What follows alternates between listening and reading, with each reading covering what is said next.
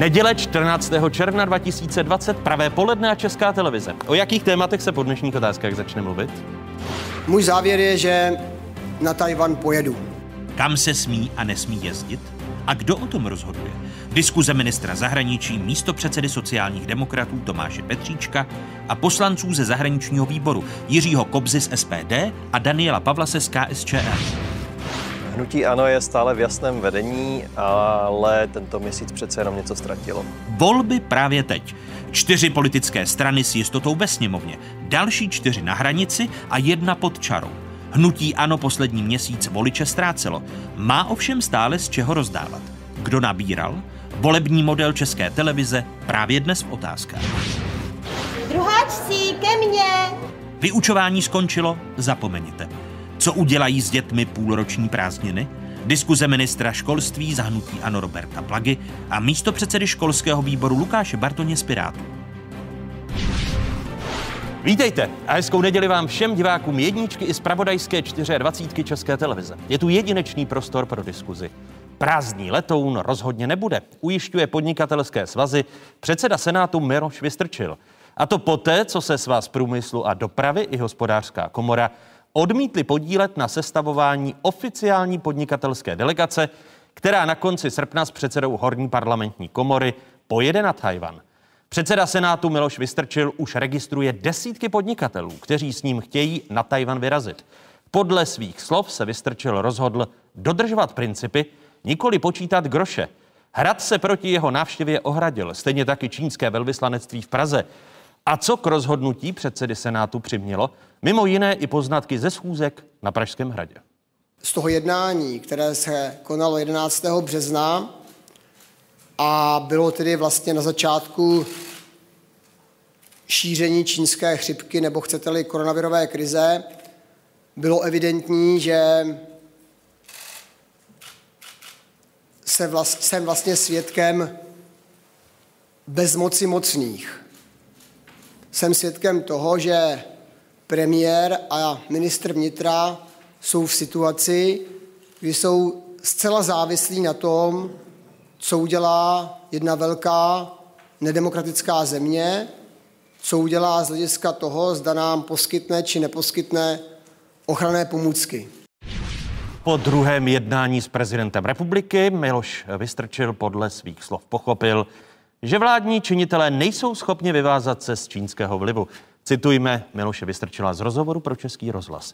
Uvědomil jsem si, jak velké je nebezpečí závislosti na nějaké velké nedemokratické zemi. Konec citátu. Prvními hosty dnešních otázek jsou ministr zahraničních věcí, jinak také místo předseda sociálních demokratů Tomáš Petříček. Hezké nedělní poledne, pane ministře. Dobrý den. Vítám místo předsedu zahraničního výboru poslanecké sněmovny Jiřího Kobzu z Hnutí SPD. Vítejte, pane místo předsedo. Hezký dobrý den. Děkuji. Dobrý den vám divákům. A mé pozvání přijal člen zahraničního výboru poslanecké sněmovny Daniel Pavlas z KSČM. Hezký dobrý den, pane poslanče. Dobrý den. Už se u vás objednal čínský velvyslanec, pane ministře?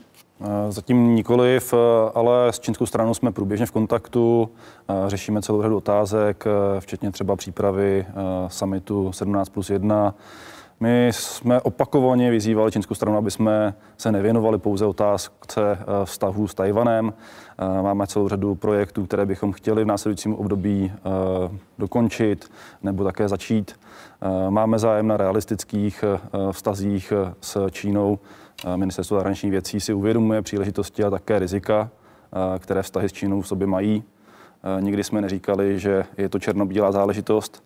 A vy očekáváte, že se k vám objedná chceme... čínský velvyslanec, aby protestoval proti ohlášené návštěvě Miloše, Miloše Vystrčena? Uh, tak uh, pozici čínské strany dlouhodobě známe. Uh, postupně přitvrzuje, co se týče kontaktů s Tajvanem.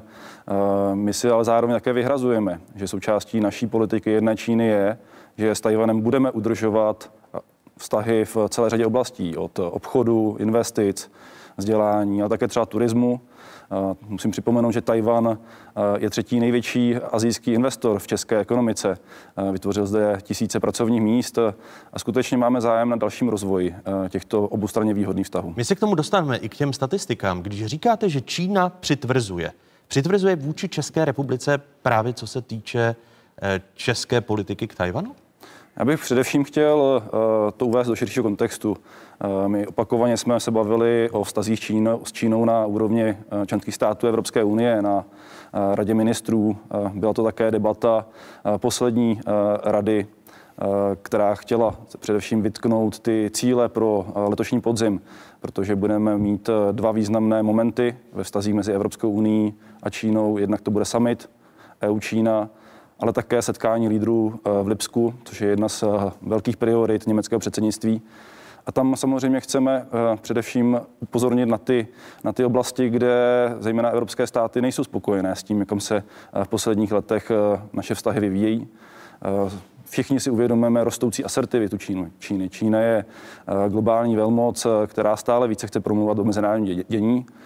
My naopak ale také očekáváme, že Čína se bude chovat zodpovědně, že nebude přepisovat eh, pravidla hry, že bude eh, naopak třeba upravovat eh, podmínky pro vstup evropských firm na svůj trh.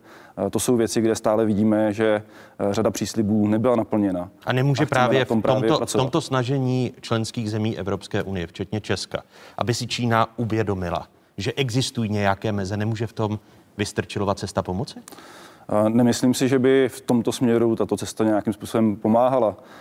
Myslím, že ani nebude škodit. Já se jenom pouze eh, vrátím Jaký máte tedy neutrální postoj, pane ministře? Já jsem eh, jasně řekl, že eh, jako představitel vlády, vláda je nositelem zahraniční politiky, tak tu cestu doporučit nemohu ale také není v mých pravomocích eh, panu předsedovi zakazovat eh, nebo nějakým způsobem eh, rozmlouvat nad rámec toho, že jsem mu sdělil, jaké jsou oficiální pozice České republiky. Česká republika má svoji politiku jedné Číny posledních 30 let. Musíme si připomenout také, proč jsme tuto politiku přijali. Bylo to počátkem 90. Letech, let v době, kdy se rozděloval Československo a kdy jsme velmi rychle chtěli, aby stálí členové Rady bezpečnosti, včetně Čínské lidové republiky, uznali nástupnické státy. A proto jsme také přijali tuto politiku. Bylo to v době, kdy prezidentem byl Václav Havel a nikdo ji 30 let nespochybňoval. Myslím, že bychom ji neměli spochybňovat, ale také se bránit asertivně eh, tlaku ze strany Číny a to samozřejmě taky děláme. Eh, pane místo předsedo, vy jste tu cestu v týdnu kritizoval. Eh, co kdybych vám namítl, že právě ta cesta může pomoci k tomu, aby si Číňané uvědomili, že i my chceme dělat asertivní politiku?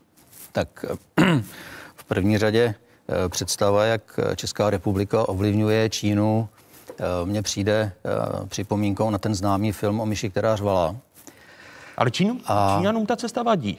Číňanům, znamená... Číňanům cesta, cesta vadí samozřejmě, protože je to zásadní odklon od české oficiální formální politiky, která je zde už 30 let, o které se zmínil tady pan ministr. A samozřejmě pak, když dojde k takovému odklonu, tak můžeme předpokládat, že samozřejmě druhá strana bude reagovat také. Já bych tomu chtěl uh, zopakovat jednu věc, kterou jsem tady řekl, v udá- teda ne tady, ale v událostech. Uh, pan předseda Vystrčil má mandát 8144 hlasů. A to jsou občané, za které mluví. Uh, to, promiňte, že, ale to, vy máte, stal, promiňte, ale pa, pane, nechte, pane místo předsedo, jenom vteřinku, abych uvedl tuto věc na pravou míru. Vy máte mandát v rámci přednostních hlasů na pražské kandidáce 2318 hlasů. Takže máte v kroužku, méně, kroužku, ano, kroužku, ale méně ne, prioritních ne, hlasů. hlasů než... Ne hlasů, co jsme dostali, ale tam, tam jsou hlasy jako takový, protože jsme měli 630 tisíc hlasů. Ale Miloš Vystrčil reprezentuje občanskou demokratickou stranu, no, její a to, předsedou, a, to je, a to je to zajímavější. je to silnější strana než tak, eh, SPD. Samozřejmě, ale e, jde o to, že e, pakliže člověk s takovýmto mandátem, který se stal druhým nejsilnějším nebo nejmocnějším ústavním činitelem, Eh, začíná v podstatě spochybňovat eh, zahraniční politiku státu, tak já si myslím, že by si v první řadě měl uvědomit, že s tou pozicí nejde jenom vliv a moc, ale taky zodpovědnost. Že je taky zodpovědný za to, co tady bude. A e, počítat grošíky, o kterých mluvil z pozice svého předsednického platu, v momentě, kdy po dvou a půl měsících vlastně, kdy se ekonomika zastavila a nejméně třetina národa, jak bylo statisticky určeno, měla rezervu právě na ty dva měsíce, finanční rezervu, tak eh, ty samozřejmě počítání grošíků neohrozí, protože ty už žádné nemají. A mně to přišlo nesmírně arrogantní a uh, taková, řekl bych, klukovina, protože uh, nevím, co by to konkrétně mělo přinést našemu státu. Kdybych vám namítl, promiňte, v momentě, argumentem, v momentě, kdy se Miluši... propadá státní rozpočet, tak bychom měli být po čertech opatrní na to, aby jsme dělali cokoliv, co by nějakým způsobem mohlo ještě naší ekonomickou situaci zhoršit. Pane místo dobře, promiňte, že například Miloš čínští, Vystrčil, čínští turisti utratili ročně 10 miliard korun. Ale v letošním roce je pokles čínských turistů v prvním eh, čtvrtletí je už zjevný a propadá se Čína z těch pěti eh, nejnavštěvovanějších nebo z turistů z pěti zemí, kde čínští turisté byli. Eh, Pane poslanče Pavlasi, Miloš Vystrčil tvrdí, že se snažil tu věc řešit diplomaticky předtím, než ohlásil cestu na Tajvan, protože s nejvyššími ústavními činiteli řešil dopis čínské ambasády, který byl adresován Pražskému hradu. Co tam možná námitka, že to právě je poslední krok Miloše Vystrčila, protože neměl šanci řešit tu situaci mezi čtyřmi ústavními činiteli? Víte, eh, já si myslím, že celé eh, to, co předvádí pan předseda Senátu, je jeho trud spodník, aby se zviditelnil. Nemůžu si eh, to odpustit takhle to říci, protože jasně, jak tady pan ministr řekl, zahraniční politiku dělá vláda. To, že pan předseda Senátu, jak tvrdí, jde hajit demokracii na Tajvan, tak je to taky trošičku úsměvné, protože když se podíváme na index míry demokracie v jednotlivých zemích světa, tak eh, Tajvan je daleko za námi a je to demokracie s výhradami. Další věc, která mě celkem udivuje, je ta neznalost právě eh, diplomatického světa, protože si myslím, že je to boj Don Quixota eh, s větrnými mlýny. My opravdu potřebujeme v současné době nastartovat ekonomiku.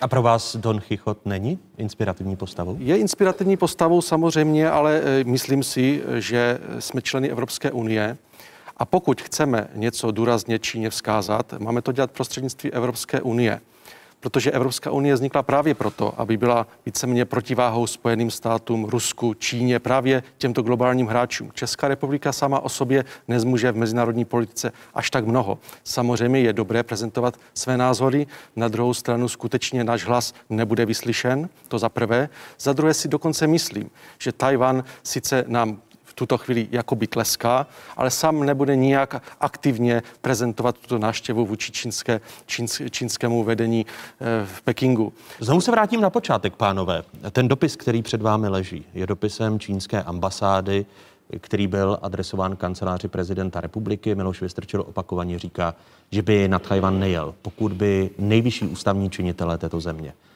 výrazně chtěli řešit to, jak se chová čínský ambasador v Praze.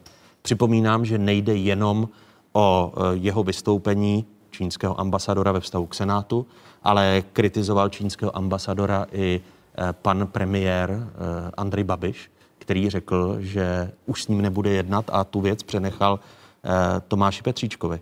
Co ten argument, že kdyby nejvyšší ústavní činitelé řešili neadekvátní chování čínského ambasadora v Praze, tak by Miloš Vystrčil na Tajvan nejel, pane ministře?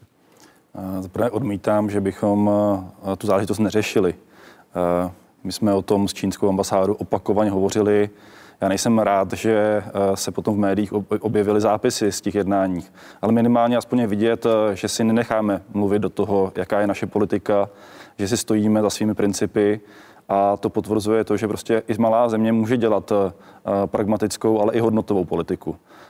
Tudíž já odmítám to, že bychom touto cestou si potvrzovali, že děláme politiku, která je založena na hodnotách demokracie, svobody. My to dělali vždycky. Proč jste nesáhl poslední 30 let? Proč jste neha, a, nesáhl k žádosti? A rozhodně ten, ten dopis není úplně ano. standardní. Ano. A, Připomeňme si, protože v mediálním prostoru se opakovaně řeší uh, otázka vyhošťování diplomatů, jaké jsou důvody podle Vídeňské umluvy o diplomatických vztazích. Je to skutečně pouze řada uh, konkrétních důvodů, které můžou hostující stranu vést uh, k vyhoštění diplomatů.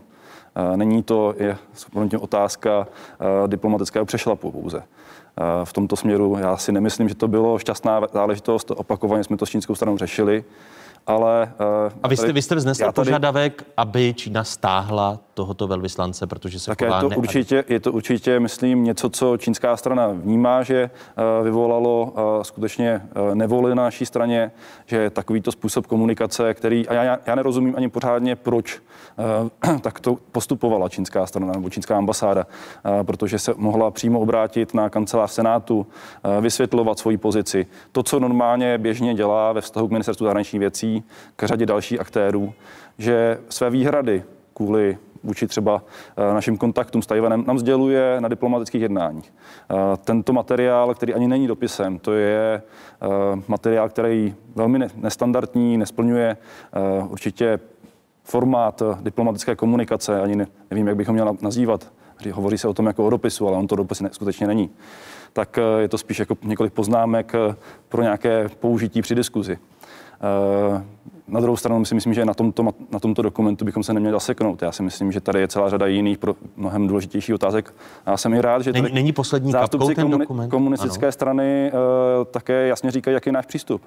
Ve vztahu k Číně je potřeba mnohem efektivněji využívat to, že jsme členy Evropské unie. Já doufám, že i v tomto teda komunistická strana bude víc proevropská a bude podporovat eh, velmi silnou pozici, vyjednávací pozici EU ve vztahu k obchodním vztahům, na podzim bychom chtěli vyjednávat eh, novou investiční dohodu mezi Evropskou unii a Čínou, která by měla narovnat podmínky eh, pro evropské, evropské podniky na čínském trhu. To jsou eh, velmi důležité věci. A naše diplomacie opakovaně tlačí na to, aby součástí toho dialogu byly i ty citlivé témata. Lidská práva, situace národnostních menšin, svoboda vyznání v Číně. To jsou věci, kde Evropská unie musí být slyšet, musí být vidět. My si musíme hájit své hodnoty, na kterých je postaven i mezinárodní systém a které jsou vtěleny do celé řady mezinárodních rezolucí a Čína se k řadě z nich přihlásila v minulosti. Eh, byl ten požadavek Miloše Vystrčila na odvolání čínského velvyslance v Praze oprávněný po všech těch jeho skandálech, ať už se to týká jeho chování ve vztahu k premiérovi nebo tohoto Eh, nedopisu. Jak ho nazýváte, pane ministře, tento dokument? Já bych eh, možná použil termín et de memoire. No, spíš agenda, protože et memoire by byl podepsaný. A toto nemá ani adresu, ani, ani dopis, jenom to bylo doručené do kanceláře Pražského hradu. Takže já bych si dovolil vás opravit, že to není dopis adresovaný prezidentu republiky. Byl pouze uh, doručen do podatelny. Ale kancelář prezidenta republiky předpokládám, že je stále ještě administrativním to je, to je, orgánem vidíte, prezidenta vidíte republiky. tady nějakou adresu? Vidím tady adresu a, a razítko to kanceláře to je, prezidenta to republiky a je zde kancelář prezidenta republiky České republiky Praha. Tak předpokládám, ano. že když je zde záhlaví kancelář prezidenta republiky Praha, tak je jenom jedna kancelář prezidenta no, republiky, no, pane ale poslanče. Dopisy adresované prezidentu jsou adresované prezidentu. Uh, pane poslanče, byl ten požadavek Miloše Vystrčila oprávněný na Já si myslím, že nebyl určitě oprávněný a je to opravdu dělání z komara veblouda, je to zveličování toho případu a to, že se tam pan předseda Senátu chystá, je přesně to, co on potřebuje eh, být viděn, být slyšen, eh, bojovat za demokracii na Tajvanu, který sám nedodržuje eh, demokratické principy a na to jsou jasné, jasné důkazy, takže nevěřím, nevěřím prostě jeho, jeho cestě na Tajvan a pouze prokla, jsou to proklamace a hesla, která nemůže splnit a v globálu nám uškodí a vlastně to proti zájmům České republiky. Jak konkrétně nám uškodí? No uškodí nám samozřejmě v obchodních vztazích, v diplomatických vztazích, takže to poškozování českých zájmů. I když ku příkladu eh, ekonomičtí analytici, eh, jeden z nich eh, německý, eh, kterého tady mám, jehož citát jsem si tady vypsal, tak říká, že Čína spíše vyhrožuje, že dopad a pane ministře, myslíte, že tady bude konkrétní ekonomický dopad spočítatelný kvůli té, kvůli té cestě, nebo spíše to vyhrožování? Eh, nechci předjímat, jaké mohou být, eh, jaká může být reakce eh, Číny na cestu pana předsedy, ale já si nemyslím, že v třeba oblasti obchodu by to mělo zásadní dopad. Může to mít dopad v podobě toho, že Čína bude přistupovat ještě více asertivně vůči některým podnikům, které působí na čínském trhu. Toho jsme byli svědky i v minulosti. Přece jenom to podnikatelské prostředí v Číně není úplně eh, standardní, není úplně transparentní. Eh, jsou zde celé řady překážek eh, pro působení evropských podniků, včetně třeba vynuceného přesunu know-how, technologií. To jsou přesně ty otázky, které i na Evropské unii, na úrovni Evropské unie diskutujeme v tuto chvíli. Přímé ekonomické dlouho... dopady tedy neočekáváte? Já si nemyslím, že to bude mít přímé dopady v podobě eh, nějakého zásadního dopadu na vzájemný obchod. Ten je dlouhodobě velmi nevyvážený. Eh, I na to jsme opakovaně upozornili. Nakonec i pan, pre... v neprospěch České republiky. Nakonec pan prezident eh, Zeman se opakovaně stěžoval, že ten poměr 1 ku 10 místo toho, aby se přibližoval, tak roste. Dnes je přibližně 1 ku 10,5, 11. Takže ten, ten nepoměr eh, se spíš prohlubuje, než by se uh, snižoval. Když mluvíte o ekonomických vztazích, tak prezident Miloš Zeman byl v Číně pětkrát, prezident eh, Václav Klaus dvakrát, prezident Václav Havel Čínu nenavštívil ani jednou. Jak Miloš Zeman, tak i Václav Klaus jezdili do Číny i ve funkcí premiéra, které zastávali. Vraťme se v čase. Premiér Václav Klaus dnes jednal v Pekingu se svým čínským protěžkem. Čínská strana podrobně vysvětluje svůj odlišný pohled na úlohu jednotlivce a kolektivu. Premiér Miloš Zeman se vrátil z Číny. Česká republika může úspěšně exportovat do Číny. Čína za rozšíření elektrárny zaplatí 268 milionů dolarů, což je podstatně méně, než česká strana původně požadovala. Václav Klaus se jako první český prezident setkal s vedením Číny. Václav Klaus zdůraznil, že čínští představitelé si uvědomují nedostatky své země i v oblasti lidských práv. Prezident Miloš Zeman řekl, že nepřijel do Číny poučovat o lidských právech. Zemi prý naopak navštívil proto, aby se naučil, jak stabilizovat společnost. And I am in China in order to learn how to increase economic growth and how to stabilize society. Pane poslanče, nepřeceňujete ten přímý dopad eh, na ekonomické vztahy mezi Čínou a Českou republikou, když pan minister říká, že neočekává, že by došlo k výraznému ohrožení ekonomických zájmů. Ale my jsme extrémně otevřenou ekonomikou a, a naší prioritou je export. To znamená zvyšování exportu, prá, exportu právě do Číny. Tajvan je naopak spíš investorem, který investuje a využívá levné pracovní síly. A je, je to, je Ale ta obchodní bilance, hmm? jak tady pan minister hmm? říkal, mezi Českou republikou a Čínou je zásadně eh, nevyrovnaná a je tady v neprospěch České republiky. A to je právě ta velká obchodní výzva, protože jsme opravdu otevřenou ekonomikou zaměřenou na export. To znamená, je potřeba zvýšit právě kontakty s Čínou a začít se prosadit jak, jak na čínském trhu. Když eh, tady ty kontakty a politika, česká politika vůči Číně byla podle ku příkladu Miloše Vystrčila vazalská a vidíme, že se ta, eh, ten propad obchodní bilance mezi Čínou a Českem za ta léta výrazně nezměnil. Ona vazalská nikdy nebyla, taky si musíme uvědomit, že eh, česká ekonomika eh, trvalo i to poměrně dlouhou dobu, než se, dos, než se nějakým způsobem eh, restrukturalizovala, dostala se do určité kondice a myslím si, že právě teďka nadchází období, kdy čeští exportéři můžou výrazně uspět v zahraničí a právě čínský trh je jeden z trhů, kde Česká republika má šanci uspět v globálním měřítku. To, že se nám ty vztahy nescela vyplácejí. Eh, my jsme viděli, pane místo předsedo, ku příkladu zmínku o eh, elektrárně Shenzhou, Shenzhou. a která, která původně měla českým firmám vynést daleko větší částku. Nakonec přišli zhruba o třetinu té sumy a konsorcium českých firm za 263 milionů dolarů Shenzhou stavila tu, tu elektrárnu. Co možná námitka, že Čína dělá jen takový biznis, který je výhodný pro Čínu a nikoli pro druhého partnera? Tak v první řadě eh, základem naší celkové zahraniční politiky je, že je proexportní. To znamená, máme spoustu aparátů, které podporují export, včetně našich úřadů, které pracují v Číně.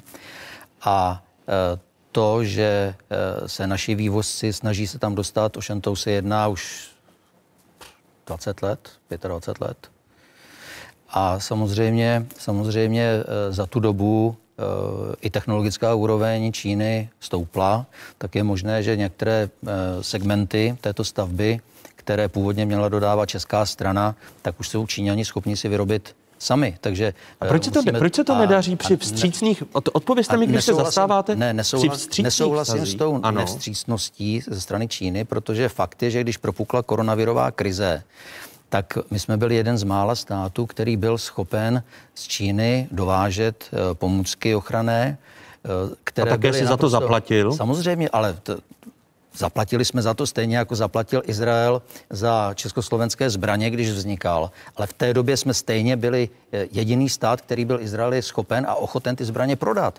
A stejná situace podle mě byla s těma rouškama a, a s respirátorama takové z té Číny, protože Číňani v ten daný moment je mohli prodat komukoliv.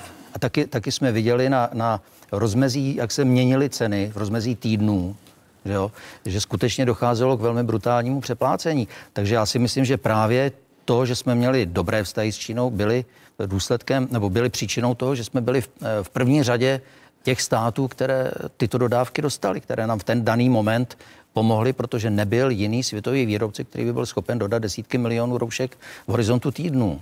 Proč se nedaří eh, tak výrazně napravovat obchodní bilanci mezi Českou republikou a Čínou, když eh, od nástupu Václava Klause na Pražský hrad je eh, politika vůči Číně více než vstřícná, pane poslanče? No, to se musíme ptát, eh, kde je ta příčina. Já si myslím, že ta příčina je v tom, že nejsme schopni dneska vyrábět výrobky s vysokou přídanou hodnotou, o kterou by měla opravdu Čína jako hegemon dneska v mnoha oborech uspět.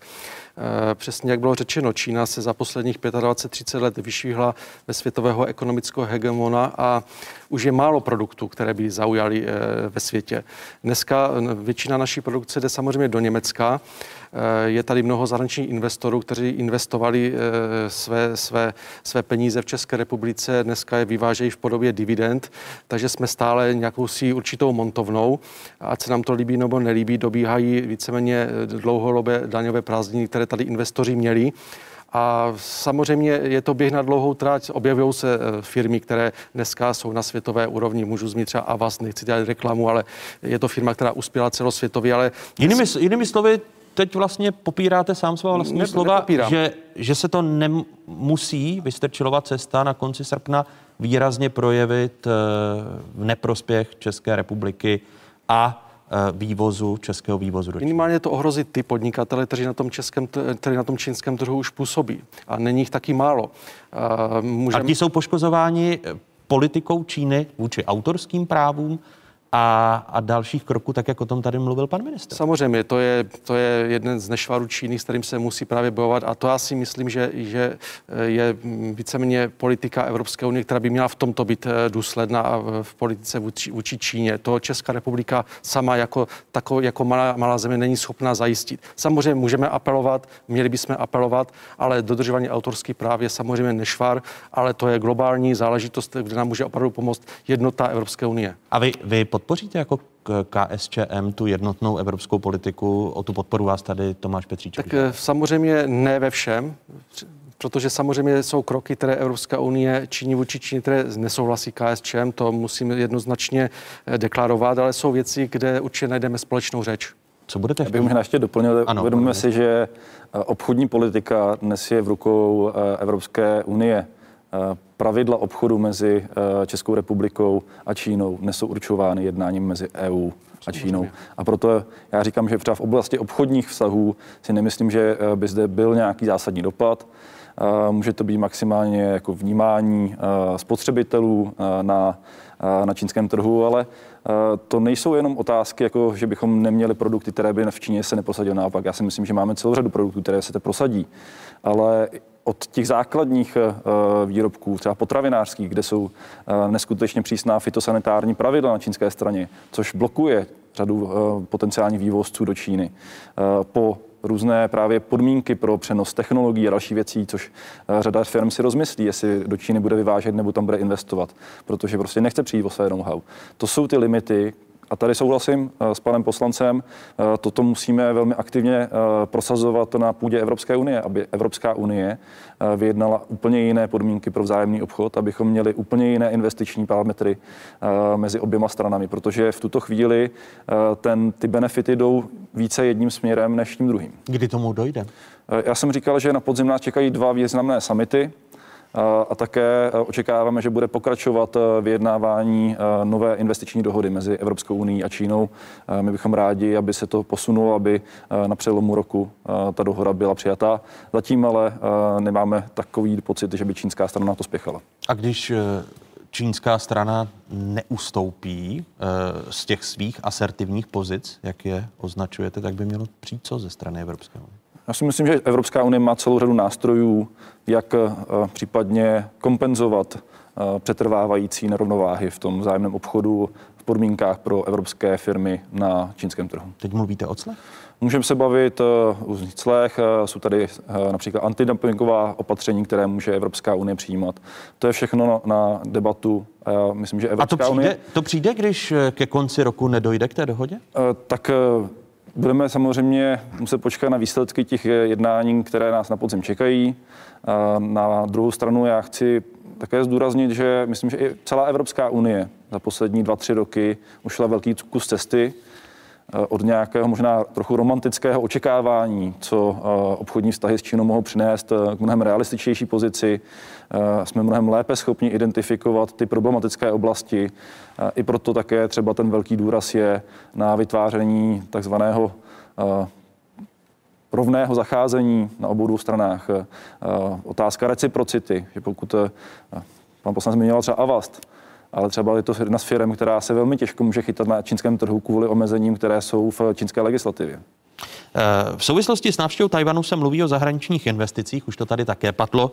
Eh, kolik korun investovala eh, do českého průmyslu Čína a kolik Tajvan tady je srovnání? Do českého průmyslu investovalo nejvíce Německo. Od roku 1993 šlo o asi 258 miliard korun. Z Japonska přišly investice v objemu zhruba 135 miliard. Z azijských ekonomik následuje Jižní Korea necelých 80 miliard a Tchajvan necelých 19 miliard.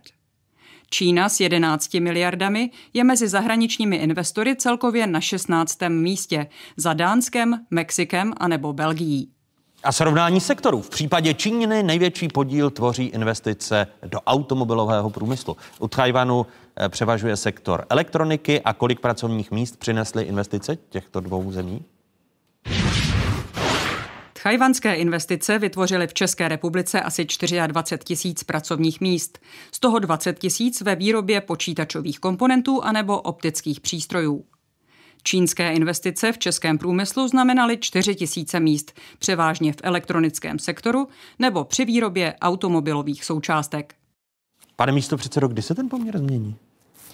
Tak já myslím, že eh, tento pohled je trošku jednostranný, protože bychom měli myslet to také na to, jakým způsobem eh, vypadají investice zemí Evropské unie a českých výrobců právě v Číně, protože to je také faktor, který musíme brát v potaz. Víme dobře, že nejvyšší invest, největší investor je Škodovka v Číně. Promiňte, ale pan pre- a... prezident mluvil o tom, že vstřícná politika vůči Číně přinese obrovské investice, čínské investice v České republice. To číslo se také výrazně nezměnilo. Ptám se, kdy se to změní. Tak když mě příště půjčíte křišťálovou kouli místo té minerálky, tak já se do ní zahledím a třeba to budu vědět, protože samozřejmě to závisí na spoustě, na spoustě okolností a fakt je, že takové okolnosti jako cesta pana Vystrčila do, na Tajvan eh, to určitě neuspíší tento proces. To jako si můžeme být. Tak ani ho nezhorší. Ono, když se podíváme jednou z čínských investic, eh, jsou aerolinky Smartwings, kde Čína vlastní zhruba poloviční podíl. Minister dopravy Karel Halíček sobotu oznámil možnosti podpory pro Smartwings. Stát by mohl se zaručit za úvěry ve výši 100 milionů korun. Podmínkou je přejmenování dopravce na ČSA. Deset let si majitele nebudou moc vyplácet dividendy a Havlíček to řekl právě po jednání s expertním týmem Miloše Zemana. Společnost bude potřebovat 2 až 2,5 miliardy korun, takže v tuto chvíli eh, velmi eh, aktivně diskutujeme o tom, že by stát vlastně srovnal eh, ty zdroje, které jdou do té společnosti, ale nikoliv formou vkladu anebo odkupu akcí, ale na základě záruky. Má, pane místo předsedo, tato pomoc Smartwings vaši podporu? No, v první řadě já nechápu, když stát prodal eh, ČSA za cenu jednoho rezervního motoru do Boeingu a potom chce eh, soukromou společnost podporovat eh, a přejmenovávat ji za, na ČSA, tak se musím přiznat, že to je kolotoč, kterému já dost dobře nerozumím a určitě nebudeme podporovat, aby stát vystavoval záruky za soukromou společnost, protože takových společností je tady spousta a jak k tomu přijdou ti ostatní. Takže rozhodně to podporovat nebudeme. Takže nesouhlasíte i s tím, jakým způsobem se vyvíjela čínská investice v rámci Smartwings. Já jen dodám, když tady kritizujete... Ne, je to soukromá, soukromá firma jako každá jiná. A, a to jako takovou výberem. A je to pro vás zklamáním, že e, rozhodně nedošlo k výraznému no, Tak pro nás rozvoji? je zklamáním celkový útlum českého trhu a českého průmyslu a, a vlastně celé bilance. Když se podívejte, kam se, kam se propadá státní rozpočet, to je zklamání. A e, Smartwings to je prostě jenom jedna, jedna z firm, které e, v tom hrajou roli. No tam je ta právě ona čínská investice. Pane poslanče Pavlasi, Eh, vy jste proto, aby stát ručil eh, Smartwings čínsko-české nebo česko-čínské společnosti? Víte, já s tím souhlasím, ale nejen v případě Smartwingsu. Pokud se objeví jiné firmy, tak by stát měl určitě pomoci, protože samozřejmě zlikvidování eh, takové firmy, to není jenom likvidace jedné, to jsou i navázující firmy, které jsou spojené se Smartwingsem. Je to zachování pracovních míst, jsou to logistické víceméně spojky, které jsou vybudovány po celé Evropě. Není to tak jednoduché říci, nepodpoříme, skončíme, ale já říkám, nemělo by to skončit u Smartwingsu. Pokud se objeví jiná firma v, v takových potížích, je povinností státu pomoct domácím firmám. Byť mají samozřejmě i zahraniční účast, dneska žijeme v globalizovaném světě. Ale tady pan poslanec Kobza naznačil, že právě ČSA se snažil zachránit zhruba 15 miliardami korun, než je prodal a nakonec je prodal za cenu onoho pověstného motoru. To se musíme ptat těch, kteří to udělali v té době nero, podle mě nerozumně, velice nerozumně. Eh, na druhou stranu jsou segmenty eh, průmyslu, které je třeba chránit a pomáhat jim a letectví je jeden, jeden z nich.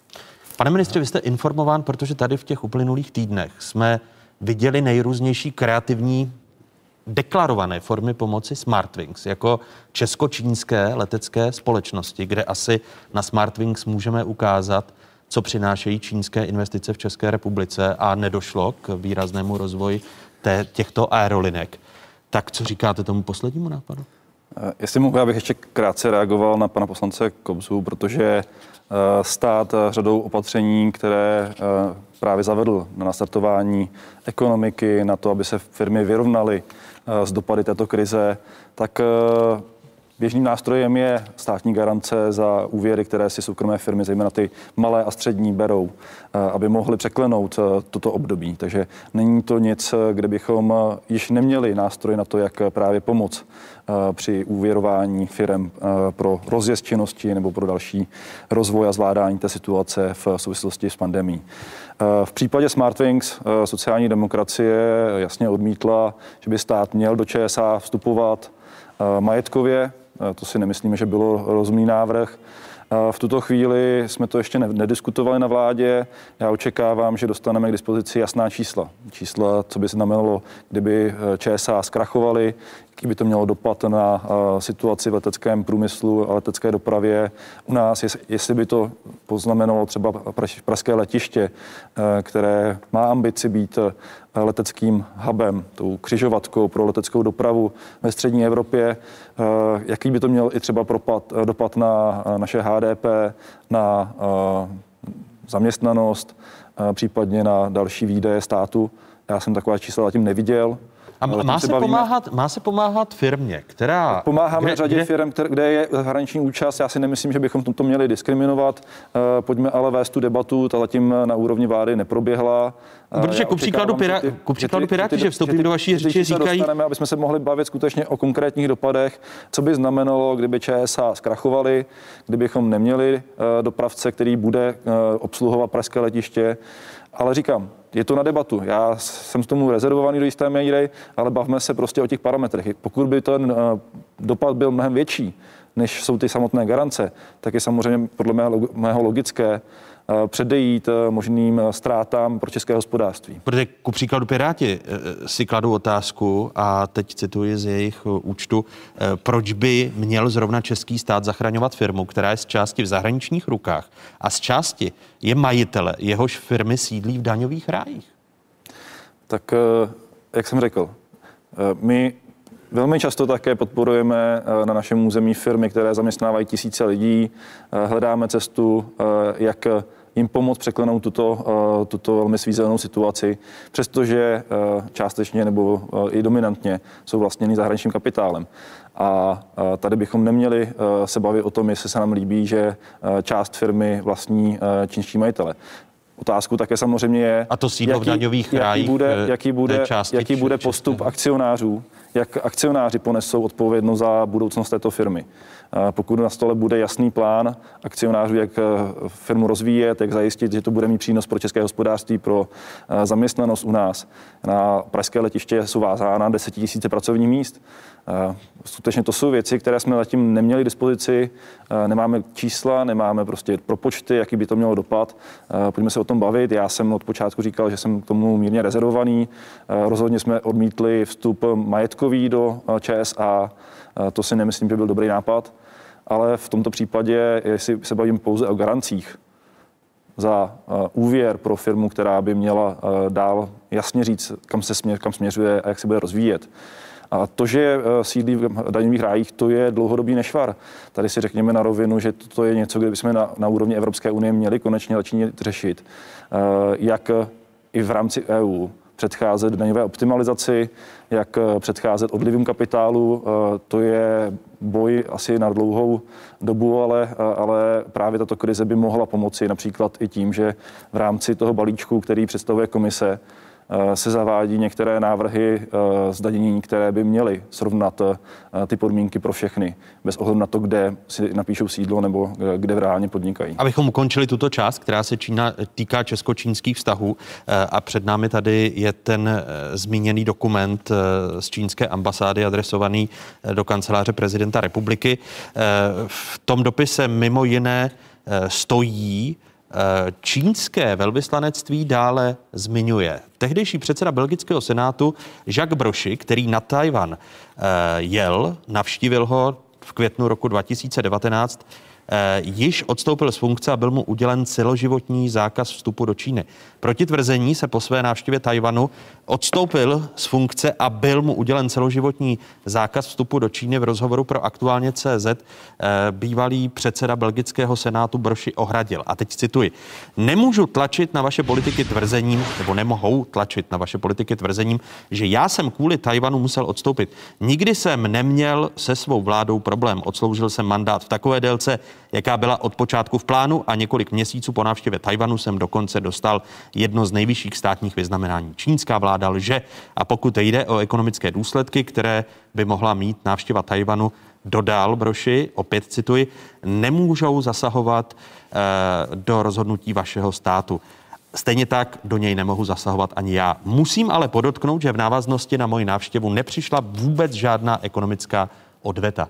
Očekáváte, že by mohl dostat Miloš Vystrčil zákaz e, návštěvy Číny, protože on sám říká, že pokud toto požádá čínská strana, že je ochoten po Tajvanu navštívit i pevninskou Čínu, pane místo předsedo. Tak tady je samozřejmě taková perlička, že byl to právě eh, pan senátor Vystrčil, který po té eh, cestě do Peru prohlásil, že už nikam nepojede a že už nikdy nikam teda nevyrazí, tak zřejmě změnil názor. A co se týče uh, to cesty uh, pana Bro, Broše. Abych, Broši, Broši, ano. abych správně řekl. Předseda belgického no, senátu, někdejší. Tak uh, on tam skutečně byl krátce před uh, vypršením svého mandátu, takže i kdyby proti němu chtěli uh, poskyt, podniknout nějaké kroky, tak v podstatě už v rámci toho mandátu tam nebyl příliš velký prostor. Uh, byl to ojedinělý případ od té doby, ani předtím tam nikdo, nikdo jiný z tak vysokých ústavních funkcionářů nebyl. Takže... Vy očekáváte, že Čína by mohla zakázat a vystavit stopku předsedovi Českého senátu, když je ochoten po Tajvanu navštívit i Čínu? Tak nechci předjímat, to samozřejmě záleží na tom, jakým způsobem ta návštěva bude probíhat a jaká vyjádření ještě od pana Vystrčila uslyšíme. Jo, což samozřejmě také dělá bohužel sám, teda bez jakékoliv koordinace s českou zahraniční politikou, která jejíž nositelem je vláda a vykonavatelem ministerstvu zahraničních věcí. Takže já si myslím, že můžeme se nadít z jakého překvapení.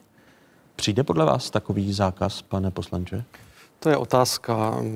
Myslím si, že pan předseda Senátu skočil někomu na lep a na špek, protože Když se podíváme, eh, že a zahraniční politika jasně říká, uznáváme jednotu Číny, eh, současně, že Tajvan a vrcholní představitelé Číny říkají, nejezděte na ten Tajvan a přesto tam pan eh, předseda Senátu jede, tak se de facto zapletá do vnitřních vnitročínských vztahů a my nevíme, k jakým účelům jeho cesta bude využita.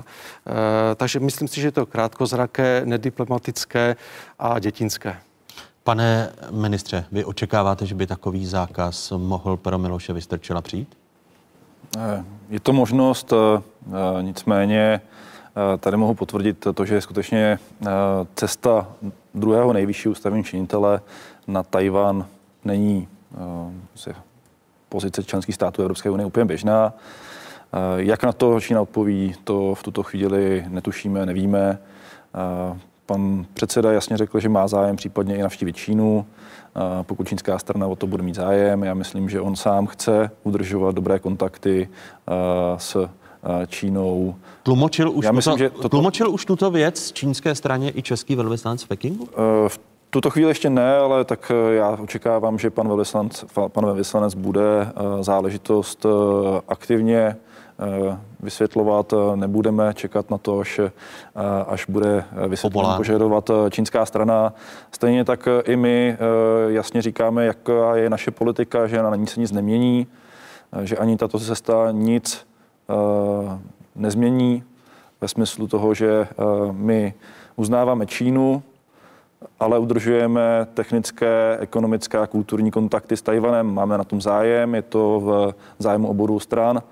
A i v současné době, jak jasně říkáme, že eh, tato pandemie nám ukázala, že potřebujeme třeba spolupracovat s experty bez ohledu na to, jestli Čína říká, že bychom to dělat neměli, nebo eh, jak bychom to měli dělat. Eh, třeba v případě VHO naše pozice byla jasná, čínská strana o ní věděla, přestože měla výhrady, ale my jsme chtěli, aby třeba i tajvanští experti byli zapojeni do těch konzultací, aby jsme věděli, jak se nejlépe popasovat s touto pandemí.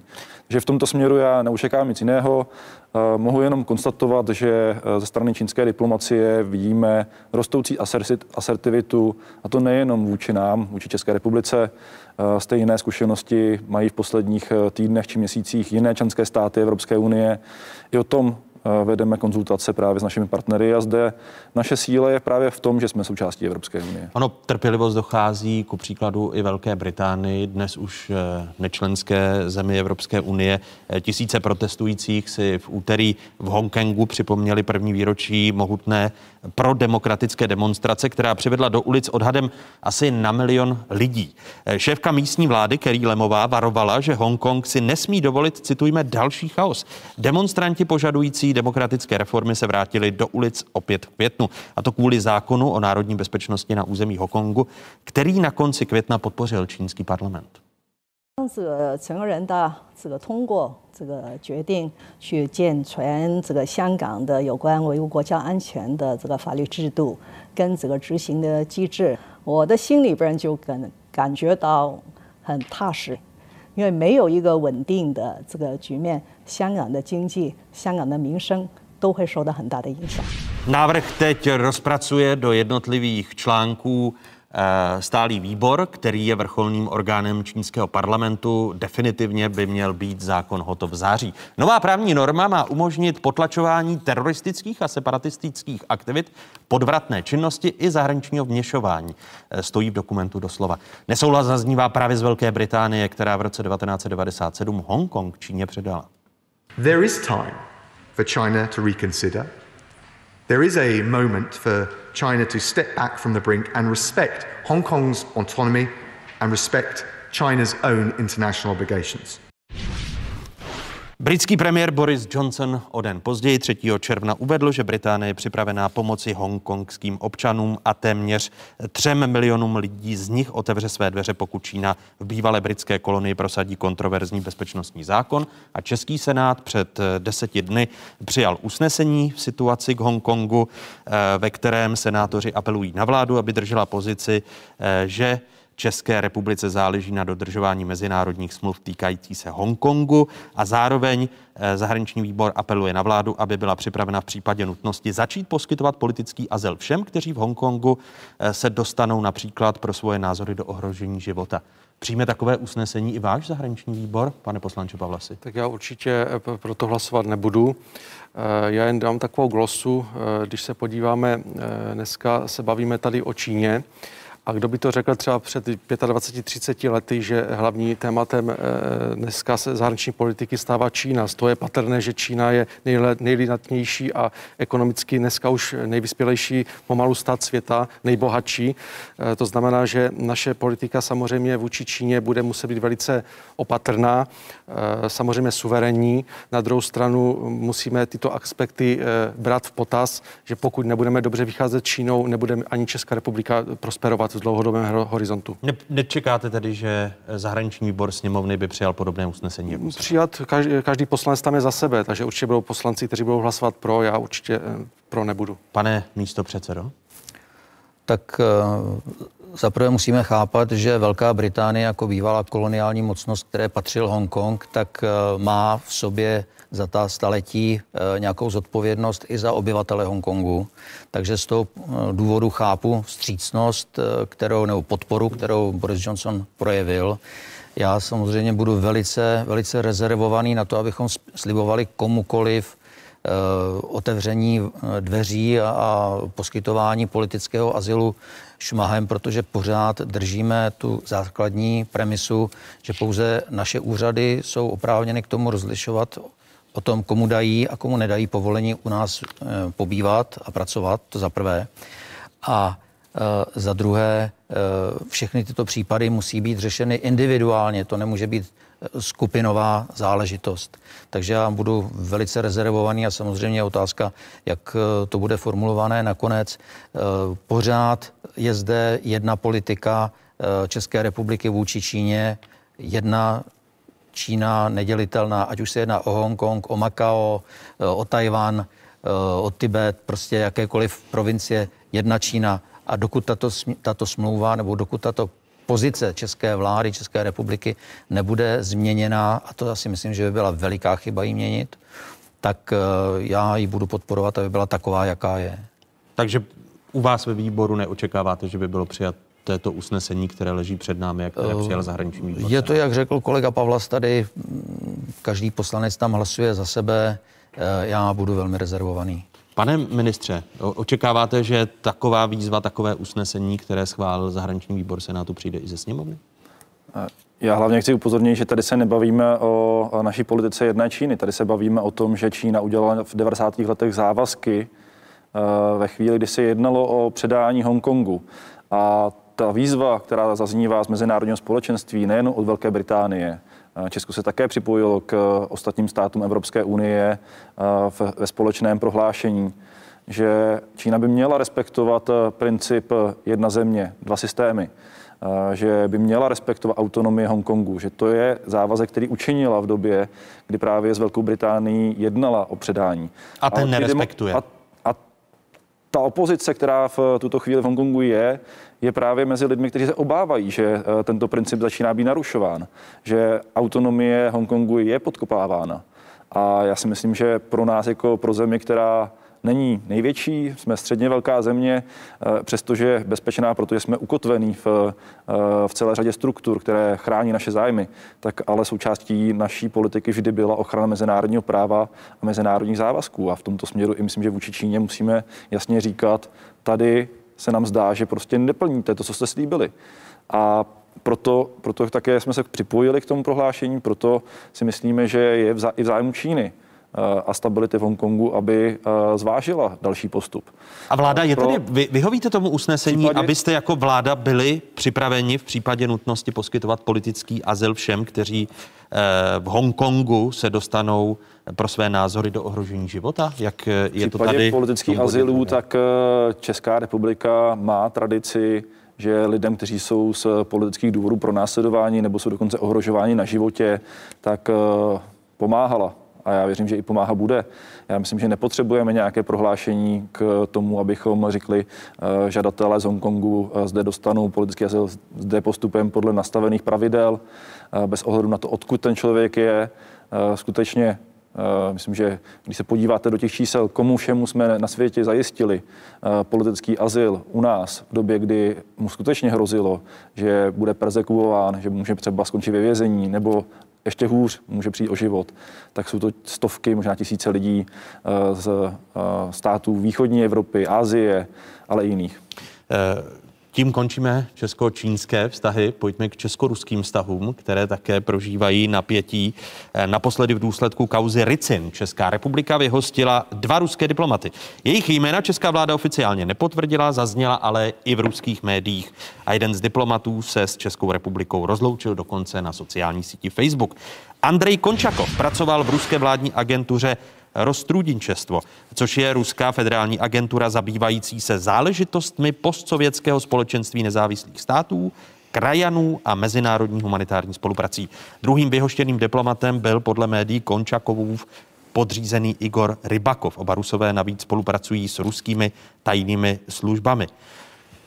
Pane ministře, už jste dostal oficiální ruskou reakci? Dojde k recipročnímu vyhoštění dvou českých diplomatů z Moskvy? K této chvíli jsme oficiální ruskou reakci neobdrželi.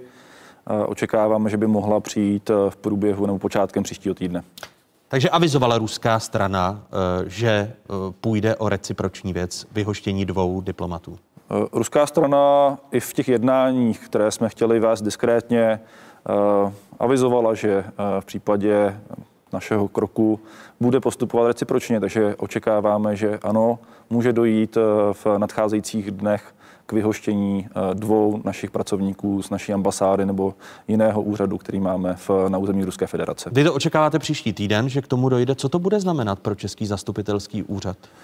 Tak samozřejmě pro nás to může být větší komplikace než eh, pro eh, naše ruské partnery, protože eh, je zde jistý nepoměr v počtu diplomatů a dalších pracovníků naší ambasády v Moskvě v porovnání s tím, kolik má pracovníků ruská ambasáda a příslušné nebo přidružené organizace zde v Praze. Na druhou stranu věřím, že kolegové chápou, že jsme museli k tomu kroku přikročit že eh, po vyhodnocení situace jsme neměli jinou možnost. Ruská strana odmítla nabízenou eh, diskrétní diplomatickou cestu. Eh, museli jsme nakonec oznámit s panem premiérem, že Česká republika, přestože má zájem na korektních vztazích s Ruskou federací, nemůže tiše přihlíže k tomu, když dva pracovníci jejich ambasády vytváří skutečně velké napětí v našich vzájemných stazích. Má tento krok podporu i zahraničního výboru, respektive jeho místo předsedy? Tak eh, v poslední době jsou média a sociální sítě a internet plné informací o tom, že vlastně celé to byla eh, šaráda, že celé to byl nějaká, byla nějaká podivná vnitřní hra, a Ruských tajných jsem, služeb a dvou zaměstnanců ambasády? Buď, buď jenom těch dvou, nebo, nebo to byla uh, hra ruských tajných služeb, aby zjistili, jak snadno naskočíme prostě na, na sebe hloupější uh, informaci. V tom samozřejmě roli užitečného idiota sehrál Respekt, jeho šéf-redaktor pan Kundra, který tuto poplašnou zprávu rozšířil což eh, je záležitost, která by také neměla být opomíjena. A Uh, já jsem eh, promiňte, ale, ale, tu, ale tu zprávu českým, ta... promiňte, tu zprávu českým tajným službám uh, předal uh, Igor Rybakov. Pan ministr asi to nemůže potvrdit, protože to je ve vyhraženém, ale uh, tu věci rozehráli rusové na českém území, proto uh, došlo k jejich vyhoštění, je to tak, pane ministře, protože si tu věc rozehráli oni. Ale to je to, o čem mluvím, jo? že e, vlastně mohla to být provokace, já už jsem se o tom zmínil jednou v pondělí v událostech, že to mohla být provokace, která měla prověřit, do jaké míry vlastně e, naše služby, naše e, zahraniční služba, nebo ministerstvo zahraničních věcí a samozřejmě média, protože jak je možné, že, že by ten dokument se současně dostal do respektu což je časopis, který je svým postojem k Rusku velmi známý a bylo eh, na 99% jasné, že prostě po takovéto informaci skočí bez toho, že by ji nějakým způsobem do hloubky ověřovali. Takže eh, já jsem vždycky říkal, že prostě takovéto věci se musí řešit s chladnou hlavou, eh, nespěchat a řešit je až potom, když budou jasná všeobecná data. O tom, to vyhoštění byl tom, adekvátní krok těch dvou ruských S ohledem na to, jestli se potvrdí informace, že to skutečně byla jejich hra, tak samozřejmě ano, protože tohle si žádný diplomat nemůže dovolit. To zase uh, buďme realisti a pakliže, pakliže tu, takovouto provokaci udělali, tak museli počítat s tím, že samozřejmě budeme reagovat a ta reakce byla naprosto, naprosto adekvátní. To, co na tom ruší mě, je to, že v podstatě byli vypovězení dřív, než se zjistilo, jaký byl ten background celé této hry. Jo, ale a to jsou ale moje informace a já vycházím z veřejných zdrojů. Pan ministr určitě bude mít, bude mít lepší. My se k tomu dostaneme záhy. Přepněte si na spravodajskou 24, kde dokončíme tuto diskuzi. Záhy odpoví i Daniel Pavlas, eh, člen zahraničního výboru poslanecké sněmovny. Jiří Kopsa, Daniel Pavlas i Tomáš Petříček zůstávají hosty. Eh, přepněte si na spravodajskou 24, kde pokračujeme a řeč bude také o školství. Škola na dálku. Hosty také budou ministr školství Robert Plaga z Hnutí Ano a místo předseda sněmovního výboru pro vědu, vzdělávání, kulturu, mládež a tělovýchovu Lukáš Bartoň z Pirátů.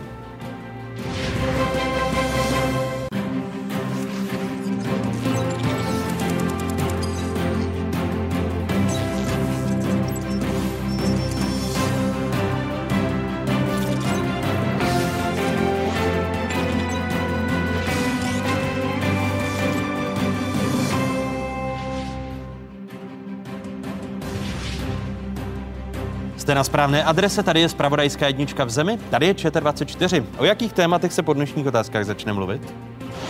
Lečos můžeme dosáhnout v těch krajských a senátních volbách na podzim. A samozřejmě ta velká změna potom přijde v roce 2021. Volby do poslanecké sněmovny už příští rok. Co kdyby byly dřív? Volební model České televize v pokračování diskuze. Místo předsedy sociálních demokratů Tomáše Petříčka a poslanců Jiřího Kobzy z SPD a Daniela Pavlase z KSČM. Jedeme v online režimu eh, na druhém stupni tady všichni. Dálkové vzdělávání. Jak se chodí za školu, když je online?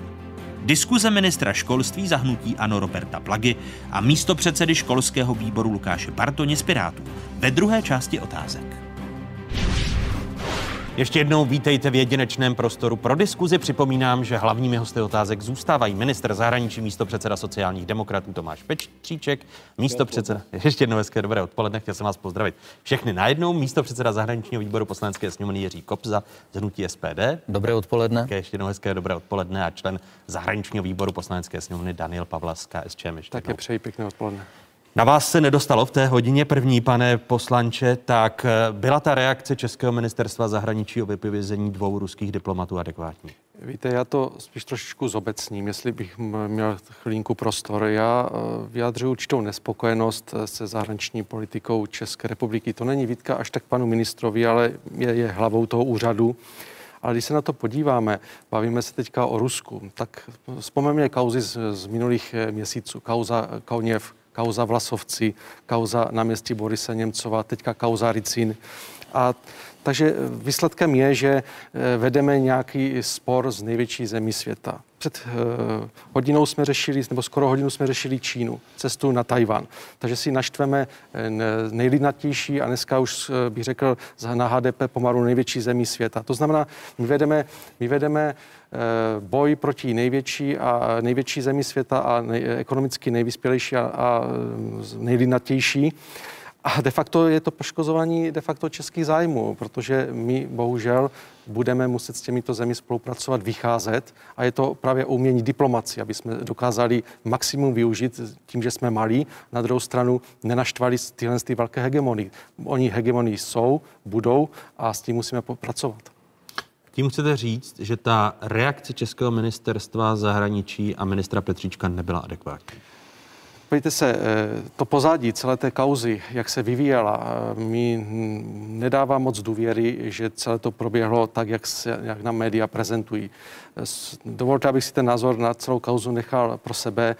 Byly tady kauzy dříve, které byly nevyjasněné, šly dostracená. Mám pocit, že ta kauza Ricin půjde taky dostracená. Byla to i kauza Novičoku, která šla dostracená. Promiňte, v čem tato kauza může jít dostracená, když eh, se ukázalo, že si asi dvě ruské tajné služby, eh, ruská rozvědka a FSB, přes dva lidi eh, kolíkovali své teritorium na území České republiky, protože eh, to je asi ta nejpravděpodobnější varianta, jaký popsal i, i deník N.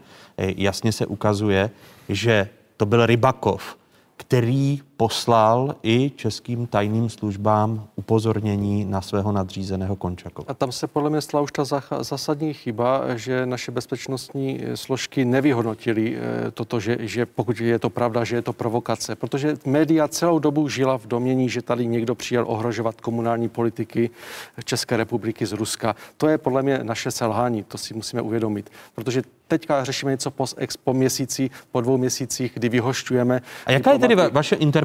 Když říkáte, že nesouhlasíte s tou interpretací, eh, kterou de facto nero, nerozporovalo ministerstvo zahraničí a ministr Petříček, takže máte jiné vysvětlení té kauzy Ricin. Vysvětlení je podle mě, že, že svým způsobem se snažíme eh, zachovat tvář a selhání eh, našeho systému, našich tajných služeb, které to nedokázali blízkém nebo velice rychle vyhodnotí, že se může jednat o provokaci čí. Ne, ne, nemáte si udělat pořádek v KSČM, protože pokud se nemýlím, tak je to jednotné stanovisko no. Bezpečnostního výboru poslanecké sněmovny, podpořené i poslancem vaší politické strany, který se postavil za českou BIS a za české tajné služby.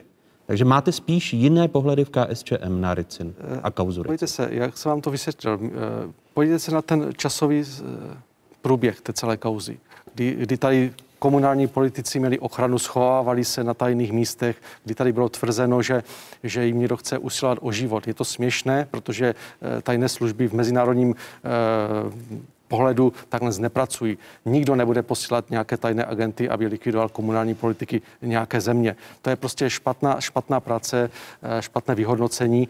A dneska se to de facto snažíme uhrát do ztracena. To, že došlo k vyhostění, eh, došlo, ale a teď se, teď se nad tím zavře voda a tím to celé skončí. Tak to celé bude. Pane ministře?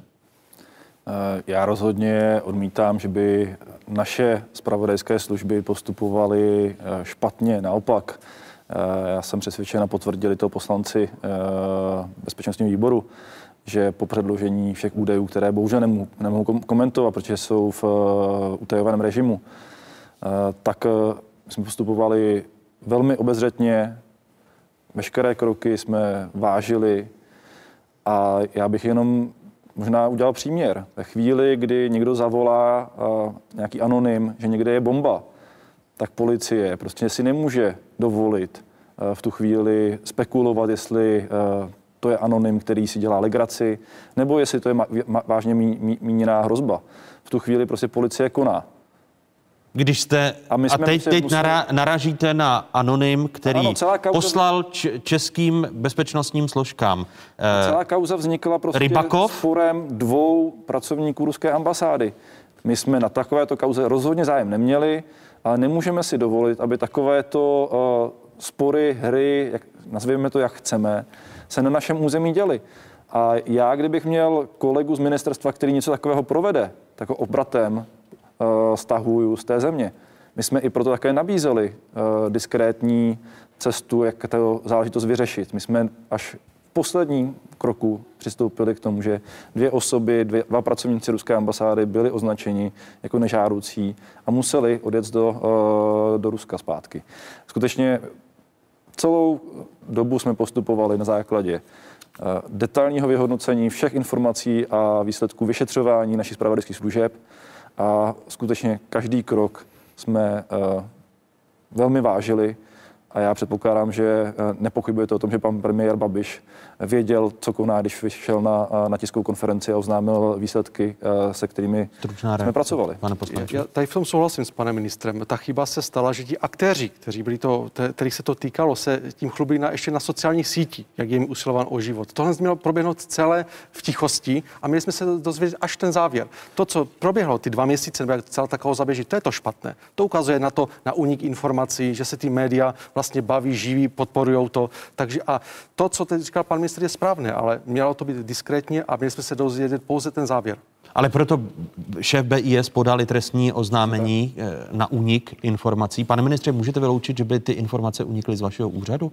Protože i lidé z ministerstva zahraničí jsou podle mých informací policií prověřováni, protože jedna ze stop může vést na ministerstvo zahraničí. Eh, nechci předjímat výsledky tohoto vyšetřování. Eh, já jsem rád, že pan ředitel Koudelka to trestní oznámení podal, protože tady s panem poslancem souhlasím toto je asi na naší straně jediný problematický okamžik celé této záležitosti.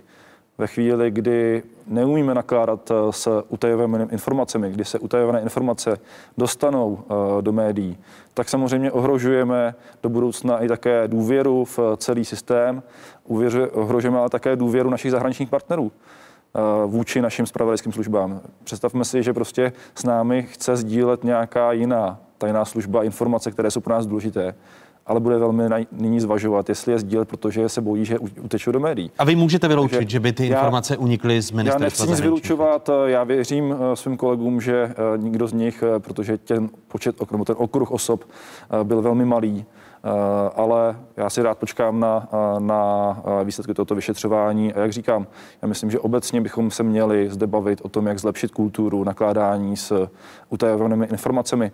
Není to pouze tato záležitost. Opakovaně se nám stává, že z ministerstev, ze sněmovny či ze senátu se dostávají informace, které mají utajovanou povahu do médií, což potom ale nás vystavuje velmi často nepříjemným situacem, které ohrožují i také třeba schopnost zastávat sebevědomou politiku. Já mohu vést třeba jiný příklad, kdy jsem nechal prošetřovat situaci, kdy nebylo to tak vážné, ale unikl pracovní materiál z ministerstva v reakci na to, nám začali eh, dotčení aktéři volat a dožadovat se prostě, aby mohli ovlivnit výstup eh, interní diskuze, kterou bychom měli mít jenom interně.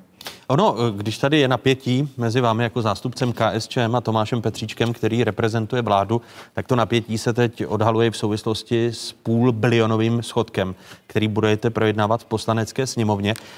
Podívejme se ale na nejnovější data, která se týkají volebního modelu České televize, která vám právě teď představíme. Volební model za měsíc květen. Jak by dopadly volby, pokud by se teď konaly? Eh, pád preferencí prožívá hnutí ano. Eh, do poslanecké sněmovny by se podle toho květnového volebního modelu dostalo celkem 8 politických stran a hnutí. Hnutí ANO by nyní získalo 31,5% hlasů. Oproti dubnovému šetření jde o pokles o 2,5% bodu. Druzí Piráti mají nyní 17% třetí ODS 13,5% Hnutí SPD je na 8% 5,5% je aktuální zisk sociálních demokratů a také starostů. Podobně se na 5% hranici vstupu do poslanecké sněmovny pohybují i TOP 09 a KSČM. 4% volební model přisoudil KDU ČSL. Zisk trikolory je nyní dvouprocentní. Dodejme, že sociologické šetření pro českou televizi zpracovala jako již tradičně společnost Kantar.cz a tento sociologický výzkum se uskutečnil od 18. května do 5. června metodou Katy. Dotazováno bylo 12 respondentů, z nich do volebního modelu postoupilo 832 lidí podle kvotního výběru. Statistická chyba volebního modelu tak u jednotlivých stran dosahuje rozmezí plus minus 1% bodu, strana s nízkým ziskem, až 3 procentních bodů plus minus strany s vysokým ziskem. Podle analytiků se volební preference vracejí před koronakrizovou dobu. Tady jsou slova spoluautora trendů Česka Pavla Ranochy.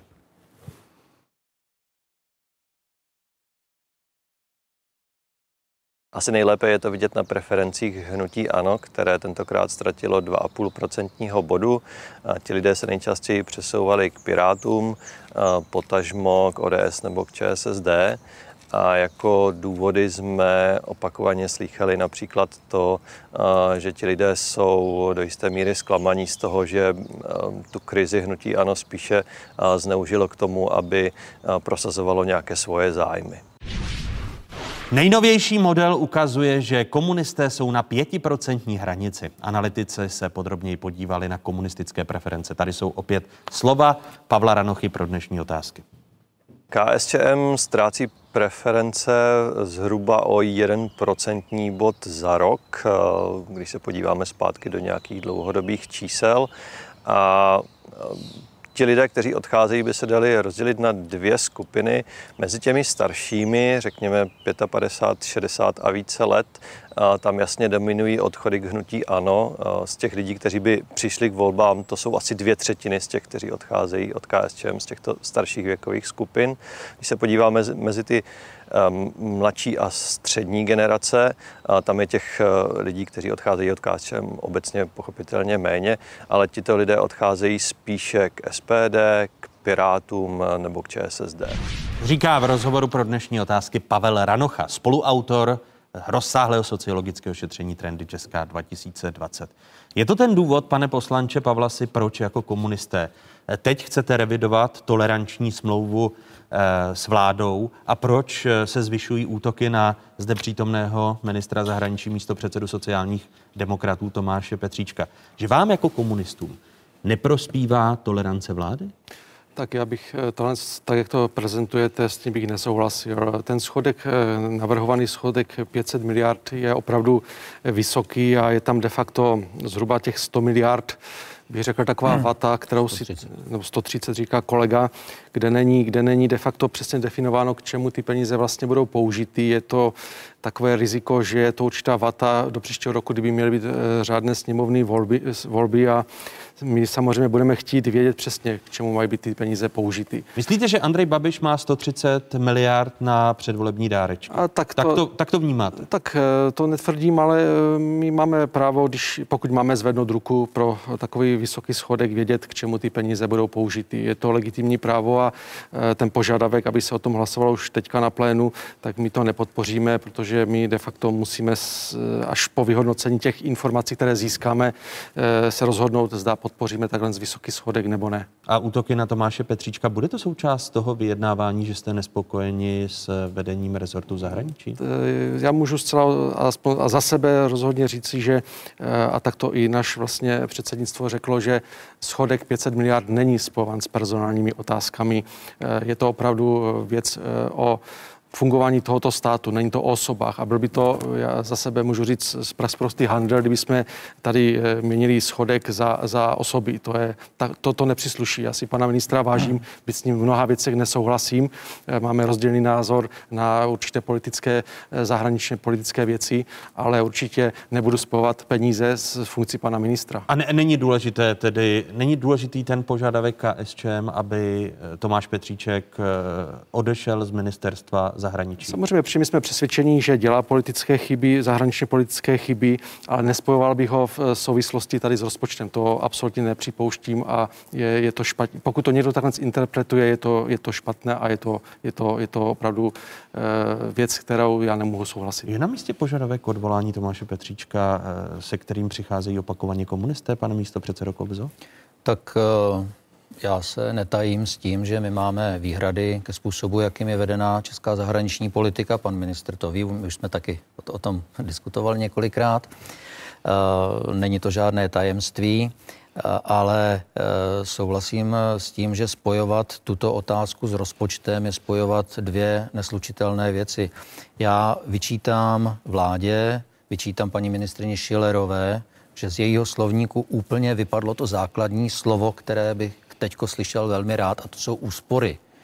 My slyšíme o tom, jak si budou půjčovat, slyšíme o tom, jak se zadluží. Z Evropské unie se na nás hrnou další a další požadavky, eh, které mají za cíl vytvořit eh, ani ne Evropskou unii, jako spíš dluhovou unii nebo unii dlužníků, protože máme všichni dohromady ručit, ručit za eh, eurobondy a podobně.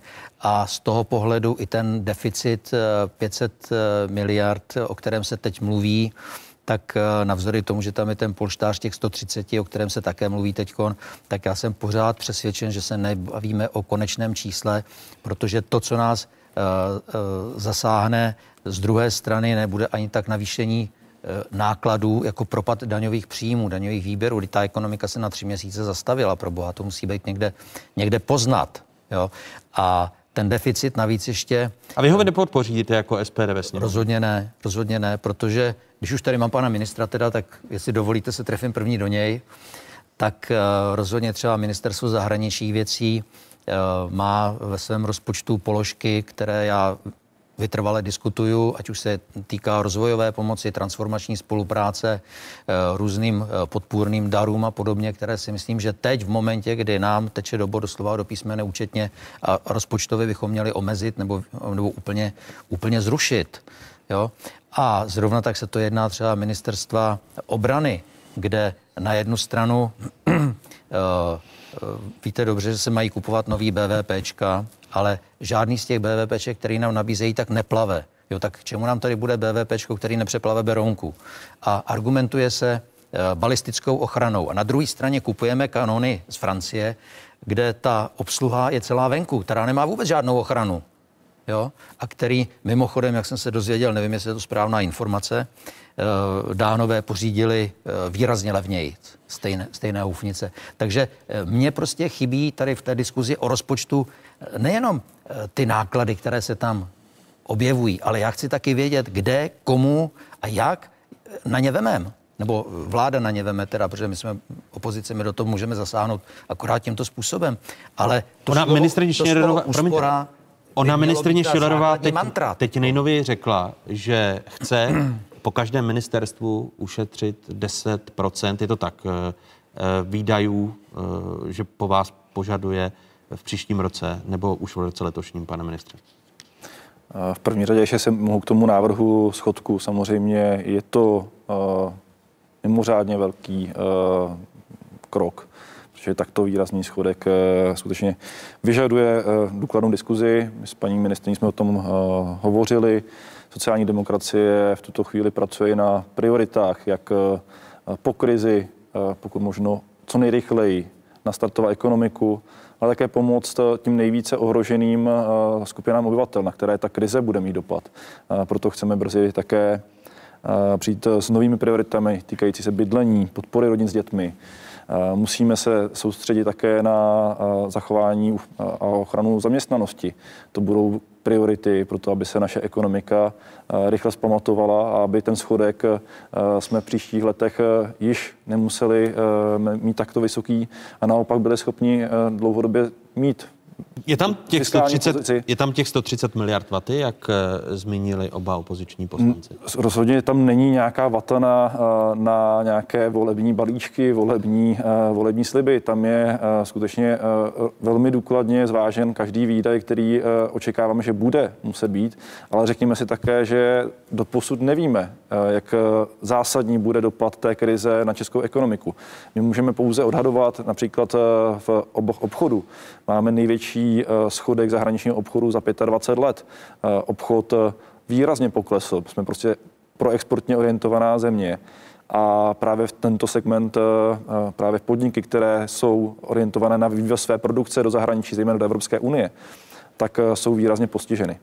A my proto také jsme již i schválili podporu firmám, které exportují celou řadu služeb, které jim mají pomoci ten a ty úspory, výpadek. jako to mluvil pan místo předseda. Já jenom ještě, jestli mohu, ano. tak samozřejmě pro nás je důležité hledat, eh, a to je, jako použiju, použiju slova jednoho moudrého, moudrého muže, hledejme především cestu, jak rychle zajistit příjmy, uh, protože tady Přece nechceme se uspořit do, do chudoby.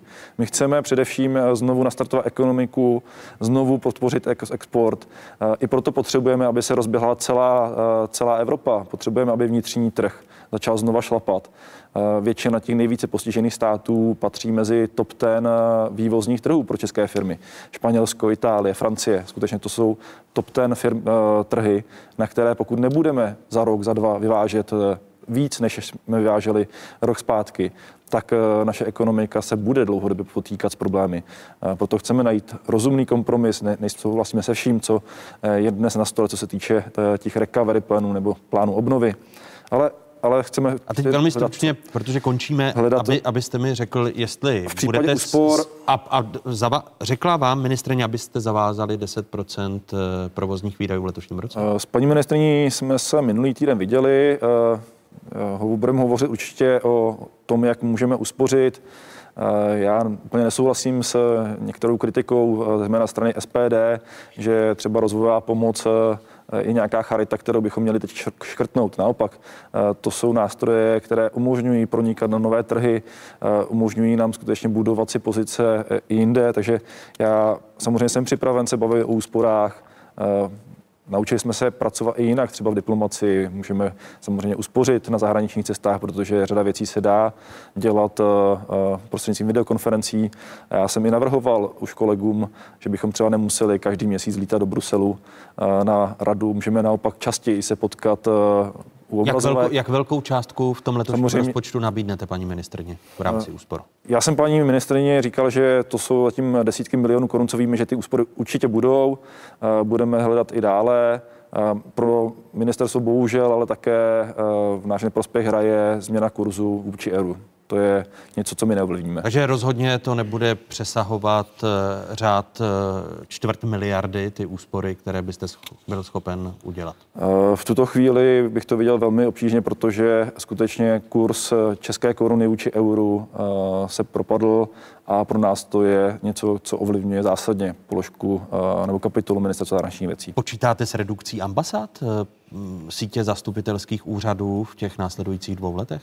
Eh, velmi nerad bych přistupoval k omezování počtu našich zastupitelských úřadů. Eh, my naopak chceme hledat ty úspory tím, že eh, s ministerstvem průmyslu a s ministerstvem pro místní rozvoj chceme se stěhovávat agentury. Ten proces už začal a tam vidíme prostor k úsporám v desítkách milionů korun. Ale redukovat počet zastupitelských úřadů nebudete v rámci těch Za prvé, Zrušení ambasády eh, poškodí ty vztahy na léta dopředu a ve chvíli, kdy eh, je zde nejistota ohledně druhé vlny, ohledně toho, jak se bude vyvíjet světová ekonomika v následujících letech, tak právě jsou to ambasády a lidi, co pracují na podpoře exportu, na eh, investicích českých firm v různých částech světa, kteří můžou přinést naopak mnohem víc do státní kasy tím, že budou pracovat a ne, že budeme rušit. Tady přikyvování znamená, že byste také byli neradi při úsporách v rámci rušení zastupitelských tak, úřadů. Velmi stručně, pane místo předsedo. Tak samozřejmě zastupitelské úřady jsou po zrušení obchodních oddělení vlastně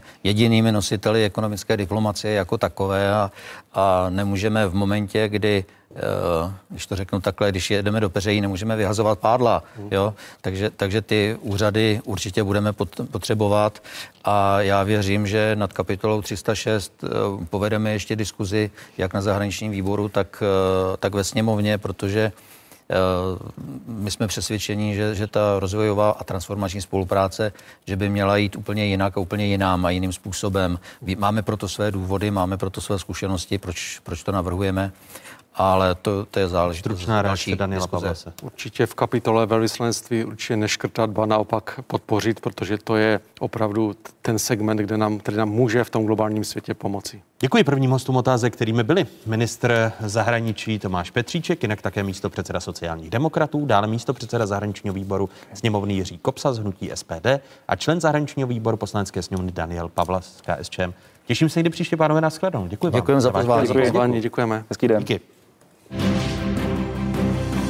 Před víc než měsícem se po dvouměsíční pauze do škol vrátili žáci. Ovšem jen ti z posledních ročníků základních a středních škol, aby se mohli připravit na maturity a přijímací zkoušky. Studijní skupiny mohou mít na nejvýše 15 žáků. Všichni musí mít na den dvě roušky. Ve škole je nosit nemusí, pokud mezi sebou udrží dostatečné rozestupy. Běžte kousek od sebe, ty metra půl prohlášení, každý, nachystejte, roušky, že máte náhradně igelitový sáček a po jednom půjdete dovnitř, ano? Ta hygienická opatření podle mého názoru ukazují na to, že ti, kdo je psali, neznají realitu provozu v základních školách. Představa, že budou eh, žáci se pohybovat ve dvoumetrových odstupech během svého pobytu mimo třídy, podle mého názoru neodpovídá vůbec realitě. 25. května usedli do lavic žáci prvního stupně. Nepovinně rozhodnutí bylo na rodičích. Dominantní tak stále zůstává výuka na dálku. V normálním vyučování školám brání hygienická pravidla. Mně přišlo pouze 23% dětí z prvního stupně. Většině kolegů přišlo něco mezi 40-50%, tam už to bude složitější a tam, kde přišlo třeba 70% a víc, tak tam už si to neumím představit. S měsíčním spožděním také začaly začátkem června státní maturity. Studentům odpadly písemné práce. Testy ale lehčí nebyly. Ve chvíli, kdy e, začala epidemie covidu, tak my už jsme měli testy připravené, vytištěné. Domnívám se, že ty konečné celkové výsledky budou téměř stejné jako v minulých letech. Výsledky nakonec byly o něco horší. K maturitě totiž šli všichni studenti, protože na konci druhého pololetí nebylo možné propadnout. U matematiky došlo ke zhoršení o 2% body, u češtiny zhruba o 4 a u angličtiny o necelé 2% body. Vládní opatření se dotkla také přijímacích zkoušek na střední školy. Na místo standardních dvou pokusů mají žáci jen jeden. Sice CERMA říká, že ty výsledky z toho prvním a druhém kole jsou podobné, nicméně, když někdo jde na tu zkoušku a má ještě možnost druhou opravu, tak může být klidnější, takže u těch trémistů třeba ten jeden pokus může mít eh, vliv na jejich psychiku. Jeden pokus stačí, tvrdí Unie školských odborů a asociace ředitelů gymnázií, kteří toto omezení navrhli už v minulosti. A možná by to šlo i bez zkoušek. Všechno jde, i úplně bez přijímaček, ale já bych byl proto zachovat přijímačky, protože a zase je to dané tím, že jsme gymnáziem a ona tak gymnázia mají trochu jinou situaci než e, střední průmyslové školy nebo učňáky. U nás je tak velký přetlak, že bychom neměli podle čeho vybírat.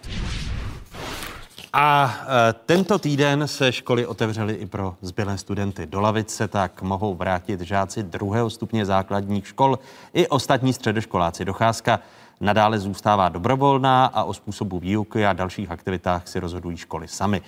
Eh, dalšími hosty otázek jsou zmiňovaní. Minister školství, mládeže a tělovýchovy Robert Plaga z Hnutí Ano. Vítejte, pane ministře, hezké nedělní odpoledne přeji. Dobrý den. A mé pozvání přijali místo předseda sněmovního výboru pro vědu, vzdělávání, kulturu, mládež a tělovýchovu Lukáš Bartoň z Pirátu. I vám přeji hezký dobrý den. Dobrý den. Šlo by to, pane ministře, úplně bez přijímaček? Ono to tam padlo, eh, nešlo a to z jednoho prostého důvodu, že na řadě škol eh, a obzvláště na 8 letých, 6 letých gymnáziích by eh, v podstatě bez, tě, bez té jednotné přijímačky, kdyby to šlo podle vysvědčení, to je takový ten standardní argument, tak by ty školy měly 160 stejných zájemců třeba na 30 míst. To znamená, když se podíváte, tam je ten převis 1 ku 12, a tam to upuštění od jednotné přijímací zkoušky by v letošním roce rozhodně nic nepřineslo. Eh, vy budete zítra se přijímacími zkouškami zabývat na vládě, protože probíráte na vládě tento sněmovní tisk 855, eh, návrh poslance Jiřího Zimoli a dalších na vydání zákona, kterým se mění zákon o zvláštních pravidlech pro přijímání k některým druhům vzdělávání a jejich ukončování ve školním roce letošním 2019-2020. Už víte, jak se k tomu návrhu postavíte?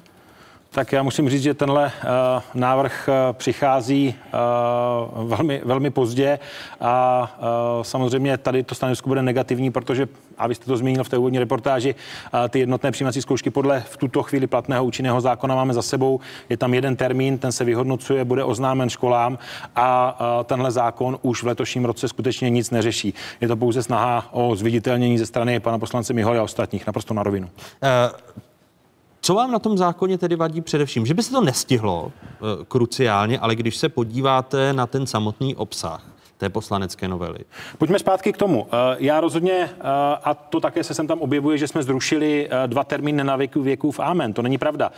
Ten jeden termín jednotné přijímací zkoušky byl reakcí, kterou jsme ve sněmovně přijali ve vztahu k té epidemii, pandemii, která tady v té chvíli byla. A v podstatě stále si stojím za tím, a epidemiologové taky, že s tím pohybem zhruba 90 tisíc dětí je zpěto významné epidemiologické riziko. To znamená, letos byl jeden termín, ale od příštího roku se vracíme k tomu standardu podle školského zákona, že ty termíny budou zase eh, zpátky dva, takže ten zákon nic neřeší. Uh... No, on řeší, jak jsem učetl, to, že by se pokusil dát dva termíny i v tom letošním, letošním školním roce. Tak uh zpátky k tomu, a co jsme balancovali. Balancovali jsme epidemiologické hledisko, hledisko rodičů, hledisko škol a hledisko proveditelnosti. Když si vezmu řadu těch rodičů a ty maily uh, nám, nám chodili, rodiče volali, že ty děti se připravují dlouho, dlouhodobě na tu přijímací zkoušku a v podstatě už to posunutí o dva měsíce uh, bylo velmi stresující pro ty děti. Tento zákon, pokud bychom na něj měli čekat, tak uh, tu situaci bude znejišťovat do kdy? Do října, když v září za, začíná nový školní rok. Znovu opakuji, opravdu tato novela je takovým uh, plácnutím do vody říct, já jsem vám to říkal, že mají být dva termíny ze strany poslance Miholy a dalších, ale reálně nic neřeší. Neřeší, pane poslanče, jak se vy postavíte k tomu sněmovnímu tisku, který budete probírat? Tak já předpokládám, že tento sněmovní tisk se na jednání sněmovny ani nikdy nedostane. On opravdu přichází hodně pozdě a teď už je pozdě. Kdy byl čas něco udělat, bylo v době, kdy uh, ten zákon v legislativní nouzi šel do sněmovny. Tam já jsem zareagoval a přesně ty připomínky, které jsou teď v tom zákoně, já už jsem na školském výboru navrhoval. Byly to dva pozměňovací návrhy, ve kterém jsem chtěl dva termíny pro jednotnou přijímací přijímací zkoušku a chtěl jsem tam, aby byla zachována možnost odvolání. Školský výbor toto neschválil. Navrhoval jsem ještě i doprovodné usnesení na jednání sněmovny, proto aby alespoň vláda znovu zajistila oba dva termíny ani toto doprovodné usnesení neprošlo. Ano, to je právě zajímavé, kolik těch termínů a zda vůbec přijímací zkoušky na, na střední školy. Protože eh, Unie školských odborů i asociace ředitelů gymnází v minulosti několikrát navrhovali na to, aby ne dva termíny přijímacího řízení na střední školu, ale jeden jediný. A nebo úplně bez jednotných přijímaček. Co nejlepší pro ty žáky a pro vzdělávací systém, pane poslanče? Uh, tak pokud bychom neměli žádný termín jednotné přijímací zkoušky, asi bychom se vrátili do doby, kdy ještě tato zkouška nebyla. Šlo by to, školy to také dělali, ale teď je otázka, zdali by teď zrušení eh, v době, kdy přišla, v březnu, kdy přišla koronakrize, tak jestli by nebylo rychlé, jestli by naopak nevyvolalo ještě více chaosu. A v tom školství potřebujeme dlouhé měsíce, někdy i roky, než prosadíme nějakou změnu, než si na tu změnu dokážou zvyknout a ty školy s tím musí počítat. Kdyby... A nemělo by se zůstat u toho jednoho termínu, protože pan ministr v návaznosti na ten sněmovní tisk, který zítra budou na vládě probírat, tak říká, příští rok se vracíme ke dvěma termínům. Ale ředitelé a asociace jasně říká, proč dva? Stačil by jeden? E, nestačil by jeden. Tady musíme brát v potaz, že jsou tam dva právě kvůli tomu, že přijde žák k té zkoušce a může být ve stresu. E, může být ve stresu takovým způsobem, že tu zkoušku skazí. Když má alespoň dva termíny, má možnost ji opakovat, tak zachráníme ty jednotlivce, který by byli e, úplně vypadli z toho systému, nedostali by se na tu zkoušku jen proto, že jeden den byli nervózní. Ono tam ale, eh, když se podívám na to, kolika žákům pomůže a jsou v druhém termínu lepší než v termínu prvním, tak je to zanedbatelné množství, pane ministře. Je to tak, eh, tam důležitá je ta psychologie, jak o ní mluvil pan poslanec, skutečně to, že ten student, respektive žák má eh, tu možnost opravy. Já jsem to tak i chápal, když to bylo několik let zpátky uh, zavedeno. A naprosto chápu, že když si na to lidé navykli, tak letos to berou jako újmu, ten jeden termín. Ale ano, statisticky z pohledu uh, té celkové skupiny, tak ty posuny mezi prvním a druhým termínem nejsou některak zásadní. To máte pravdu. A budete vy jako minister navrhovat uh, redukci na jeden termín, nebo se tady přikloníte k tomu, co říká Nebudu navrhovat redukci na jeden termín a rád bych uh, teďka v dobách klidnější vrátil tu debatu před 11. březen, protože my jsme otevřeli debatu o obsahu. My se bavíme o formě, bavíme se o termínech, jestli mají být dva, ale to podstatné, co nám trošku teďka zaniklo v té vřavě, jestli jeden termín a jestli to ublíží, neublíží, tak je to, co je podstatné a bude podstatné do dalších let. To znamená, to je to, co ty testy testují a je jedno, jestli se bavíme o maturitě, nebo se bavíme o jednotných přijímacích zkouškách. A to je ta debata, která se nedá dělat ve spěchu v době koronakrize z hodiny na hodinu a je to debata, kde ostatně těsně před vypuknutím koronakrize jsme k tomu měli jednání všech politických stran ve sněmovně, abychom to téma otevřeli a bavili se o maturitě v té chvíli jako možná zhodě mezi politickými stranami na několik let dopředu, ať to tady stále neměníme pokaždé, když přijde nový minister nebo ministrně školství. Ono, když se vrátíme ke koronakrizi a e, závěrem bude řeč právě i o maturitě a o hmm. nějakém uh, jejím dlouhodobém směřování. Uh, koronakrize. Česká školní inspekce oslovila během prvních 14 dnů v Dubnu Pět tisíc ředitelů základních a středních škol a tady jsou výsledky. 81% oslovených ředitelů uvádí, že se svými učiteli komunikují všichni nebo téměř všichni žáci na prvních stupních základních škol. Na druhých stupních je účast na online výuce takto masová podle 72% ředitelů. Na středních školách podle 79%. Co s těmi žáky, kteří se nezapojili do té online komunikace, protože ta koronakrize, pane poslanče, jasně ukázala, že to je i jedna eh, z forem, plnohodnotných forem vzdělávání? Ano, tak je třeba říci, že eh, školský zákon ani neznal distanční výuku na základních školách a najednou ze dne na den jsme byli všichni v distanční výuce. To je jedna věc. Takže byli jsme do toho vržení a uh, učitelé se z toho zhostili v celku dobře, ale uh, i z dat České školní inspekce vyplývá, že třeba až 15% studentů, žáků se vůbec neúčastnilo online výuky. A jeden z největších důvodů, proč to tak nebylo, byla komunikace s rodiči a hlavně, že nemě, pocházeli ze socioekonomického znevýhodněného prostředí a neměli tu techniku. Uh, onu tu techniku nemělo i mnoho učitelů, ale ty si nějakým způsobem poradili, ale těchto těch 15% jsme ponechali prostě bez té online výuky. Oni sice nějakou distanční výuku měli, ale neměli plnohodnotnou online výuku. Takže jak se můžeme poučit z, z této situace je do budoucna, teď musíme zareagovat a v případě, že proběhne třeba z druhá vlna a budou od září, nechci to převolávat, ale možná od září třeba bude zase opět online výuka, tak musíme pokrýt i tyto studenty aby měli přístup k technice, aby se mohli účastnit online výuky. Jinými slovy, byste požadoval po ministerstvu školství navýšení prostředků na investice, předpokládám na techniku, ano, vy tady chcete dát 174 tisíc dětí. Jestli můžu reagovat, ano. jedná se o zhruba o 174 tisíc dětí a i kdybych jsem vzal úplně ten nejlevnější hardware s modemem, tak se jedná o minimálně miliardu. A Tedy budete chtít po panu ministrovi miliardu? Tak, tuto miliardu, aby poskytl zřizovatelům, protože zřizovatelé nedosáhnou na tak vysokou částku. A to se jedná opravdu o to naprosté minimum. Pane ministře, tak já jsem velmi miliarda rád, je na stole. Uh, to je, to je hezké. Je požadavek. Aby požadavek na miliardu. Já jsem, já jsem rád a vážím si toho od pana poslance, že zaznělo, že zřizovatelé nemají uh, tyto prostředky. Protože z první části toho příspěvku jsem nabil dojmu, že zařízení té školy je zase z další ze starostí Ministerstva školství mládeže a tělovýchovy.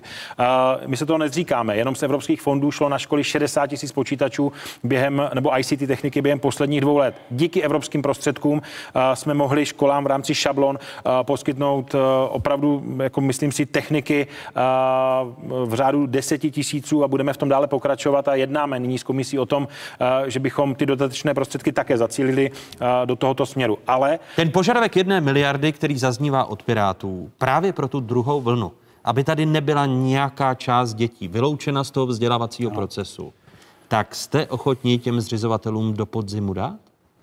Uh, Nebo ne, připravení? Ne, tak, uh, tak, toto ne, tak, toto, tak toto nestojí. Bavíme se o rozpočtu 2021, pokud se bavíme no, Počkejte, ale to bude možná třetí, uh, čtvrtá ne, vlna, aniž bych ji chtěl, chraň Bůh, přivolávat. Tak a to je, to je uh, bavíme se o tom, jako by v tuto chvíli nebyly, nebyly školy zabezpečené. Teď jsem vám řekl, že jenom z té evropské úrovně přes prostředky ministerstva školství tam šlo 60 tisíc počítačů.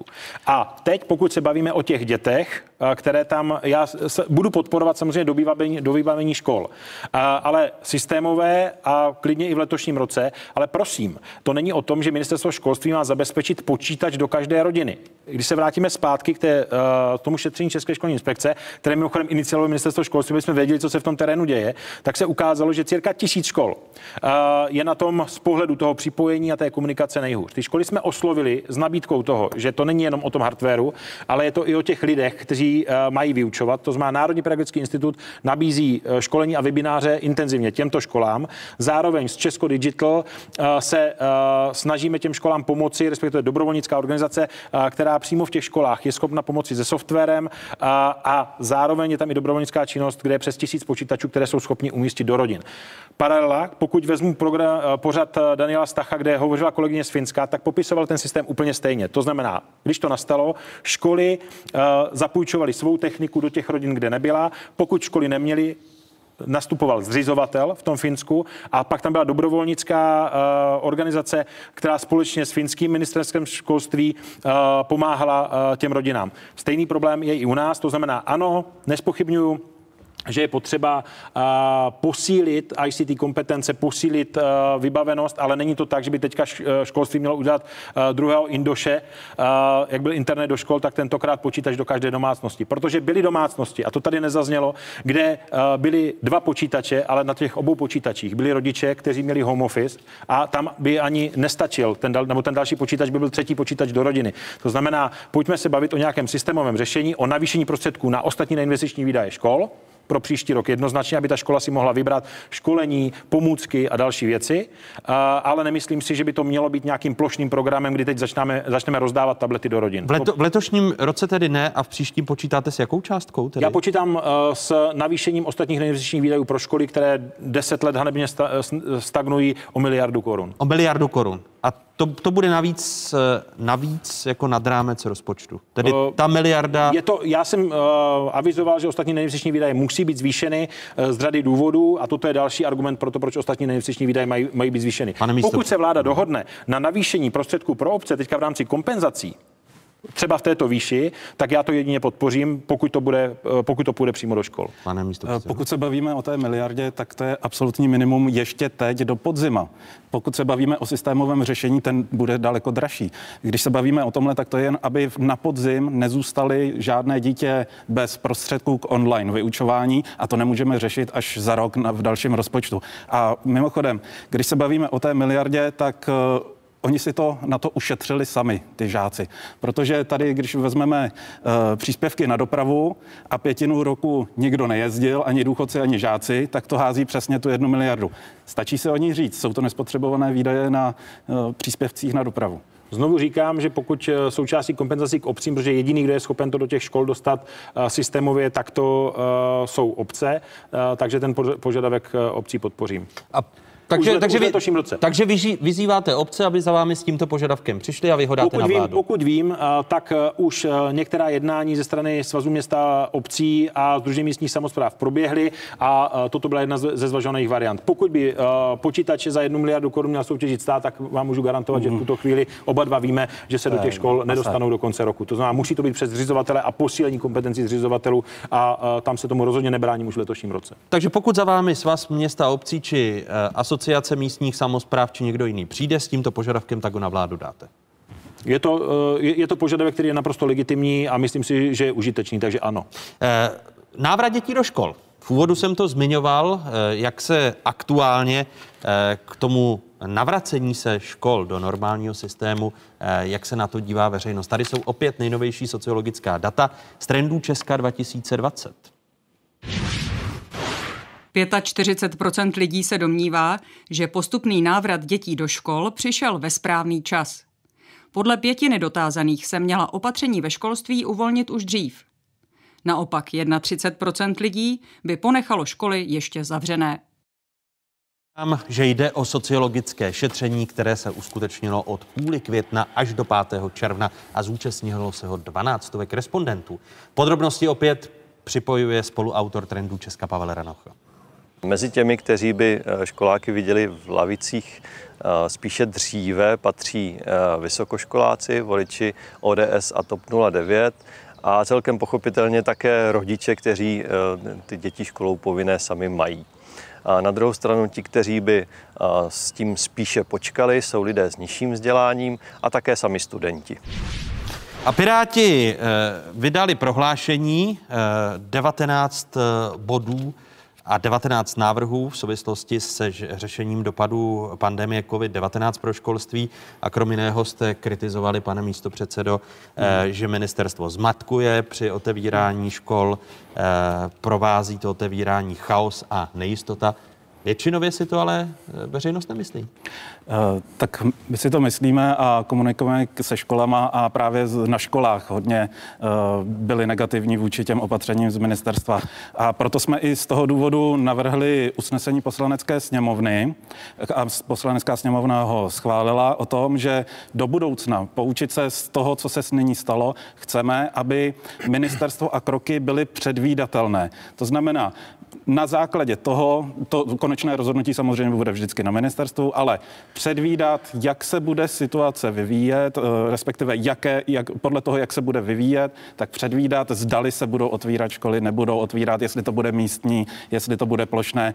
Trošku, aby eh, ty školy mohly plánovat, protože oni potřebují plánovat týdny dopředu, a když přijde rozhodnutí ze dne na den, obzvláště když vystoupí pan minister na tiskové konferenci, ve, veškeré informace šly přes tiskové konference, což mělo za efekt, že padaly stránky ministerstva školství, jak se snažili lidi dohledávat ty informace a právě neměli. A rodiče volají do škol, právě do škol a chtějí ty informace. No a strašně se podívají, že ve školách mají pouze ty informace, které už slyšeli na tiskové konferenci. A proto se vám podařilo to usnesení, o kterém eh, mluvíte, prosadit. My se do něj můžeme podívat.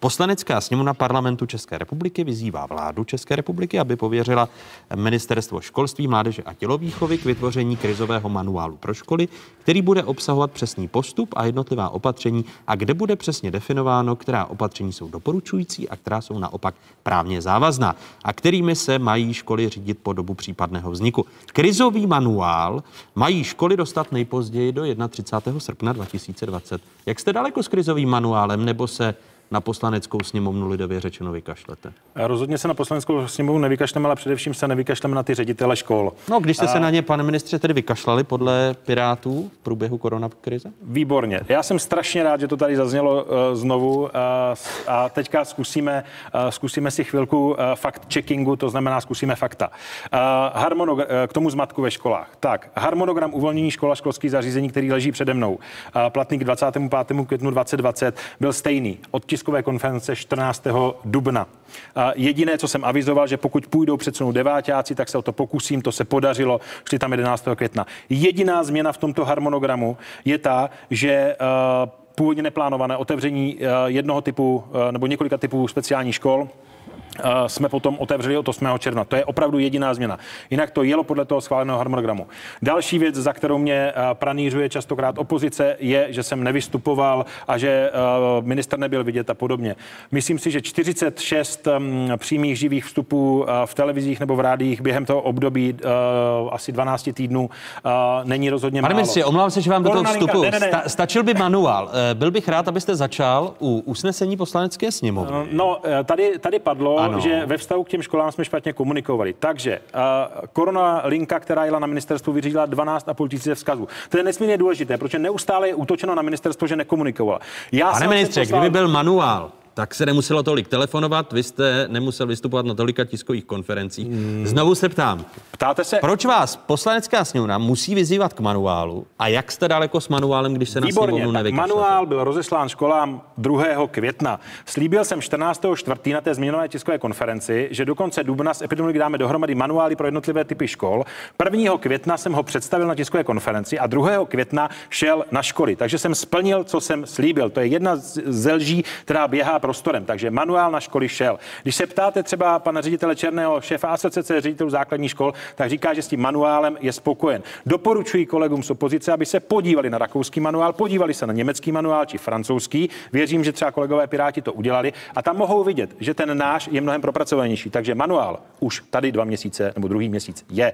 A Takže nic se... nebudete předkládat poslanecké sněmovně, protože jim předložíte ten manuál, který Nikoli, tady dva měsíce nikoliv, je. Nikoliv, uh, protože je dobré se poučit z toho, co se tam událo a stejně jako jsme reagovali těm školám na to, co v tom manuálu uh, není, není dokonalé, nebo jsme výkladově tam překlenovali některé věci, které v praxi, která je košatá, nastávají. Takže jsme společně s kolegy připraveni. Uh, a už mám zkusku s řediteli škol, abychom si vzali zpětnou vazbu, nikoli v nějaké uh, kvantitativní šetření, ale kvalitativní šetření a upravili ty manuály tak, aby ředitelům byly co nejlépe, nebo aby byly pro ně co nejpřínosnější do té případné druhé vlny. Takže já se tomu nebráním, to usnesení jde do otevřených dveří, ale protože je to založeno na těch neustále opakovaných lžích o tom, že ministerstvo nekomunikovalo a úředníci se snad kopali nudou do zadku, promiňte mi to, tak uh, se proti tomu potřebují ohradit. Protože jestli někdo konzistentně držel scénář rozvolňování, tak to bylo ministerstvo školství. To je dohledatelné. Jestli někdo komunikoval nejenom přes tiskové konference, ale jenom z mé úrovně šlo devět dopisů ředitelům škol, tak mi dovolte, abych se proti tomu už konečně ohradil.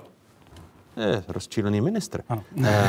Eh, Slyšel jste, že manuál vám dá, aktualizovaný, ale že se vlamujete do otevřených dveří, protože ten manuál tady byl dva měsíce. Uh, to je jiný manuál. My to, co, to, co považujeme, je, jsou scénáře, za jakých uh, se budou otevírat školy nebo pouštět studenti do škol v případě, že půjde druhá vlna. To znamená, aby se šlo předvídat, jak se budou. Pak se ale ptáte ministra zdravotnictví, nikoli ministra školství, protože scénáře epidemiologické uh, jsou na ministerstvo zdravotnictví. Co se týká, jak bude probíhat výuka nebo jaké jsou podmínky podmínky v těch školách, tak to se ptáte správně. Ale pokud chcete scénáře vývoje ekonomiky, tak jste s tím usnesením vedle. V tom usnesení vyzýváme vládu tak potom je toto na ministerstvo zdravotnictví a ne školství.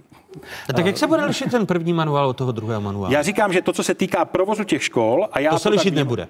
Ne, to se bude lišit právě o ty zkušenosti ředitelů a chci to zpřesnit, aby to ředitelům pro ředitele bylo lepší. Ale pokud to mají být scénáře, kdy se budou vypínat uh, města, hmm. kdy se budou vypínat školy, jestli jsem to teďka správně pochopil, tak ty rozhodně nemůžete čekat ode mě, uh, byť mám pocit, že se epidemiologie maturuju poslední tři měsíce, ale rozhodně se necítím kompetentní k tomu, abych připravil scénář uh, pro oblast školství, protože tam jsou krajské hygienické stanice, které o tom stejně budou na podzim rozhodovat A jako ty hlavní. Stihne se do té druhé vlny, doufejme, že nepřijde, ale pokud by byla hypoteticky na podzim, stihne se do ní e, vejít legalizace distančního vzdělávání na základních školách, protože předpokládám, že asi to by také mělo být součástí poučení z krizového vývoje. Myslíte si, že se to dá stihnout, pane místo předsedo? Pokud se navrhne zákon, tak ano, ale nemyslím si, že tohle je to, co nás extra trápí. Ono v momentě, kdy přijde ta druhá vlna, tak ať je v zákoně napsáno distanční vzdělávání nebo ne, tak uh, budeme tam, kde jsme. Tak eh, to je pravda, přesto eh, já teď v létě budu otvírat vysokoškolský zákon a eh, s ním i školský zákon a to o upravení distančního vzdělávání pro potřeby pandemie, to znamená ve chvíli, kdy je nouzový stav nebo je mimořádné opatření ministerstva zdravotnictví, a tak bychom tam společně s kolegy chtěli inkorporovat, aby tam, aby v tom zákoně byl. Co se týká podoby distančního vzdělávání, protože tato koronakrize ukázala, že distanční vzdělávání má, je a má být nedílnou součástí vzdělávání, ale teď jde o to, jak, aby to bylo ku prospěchu těch žáků.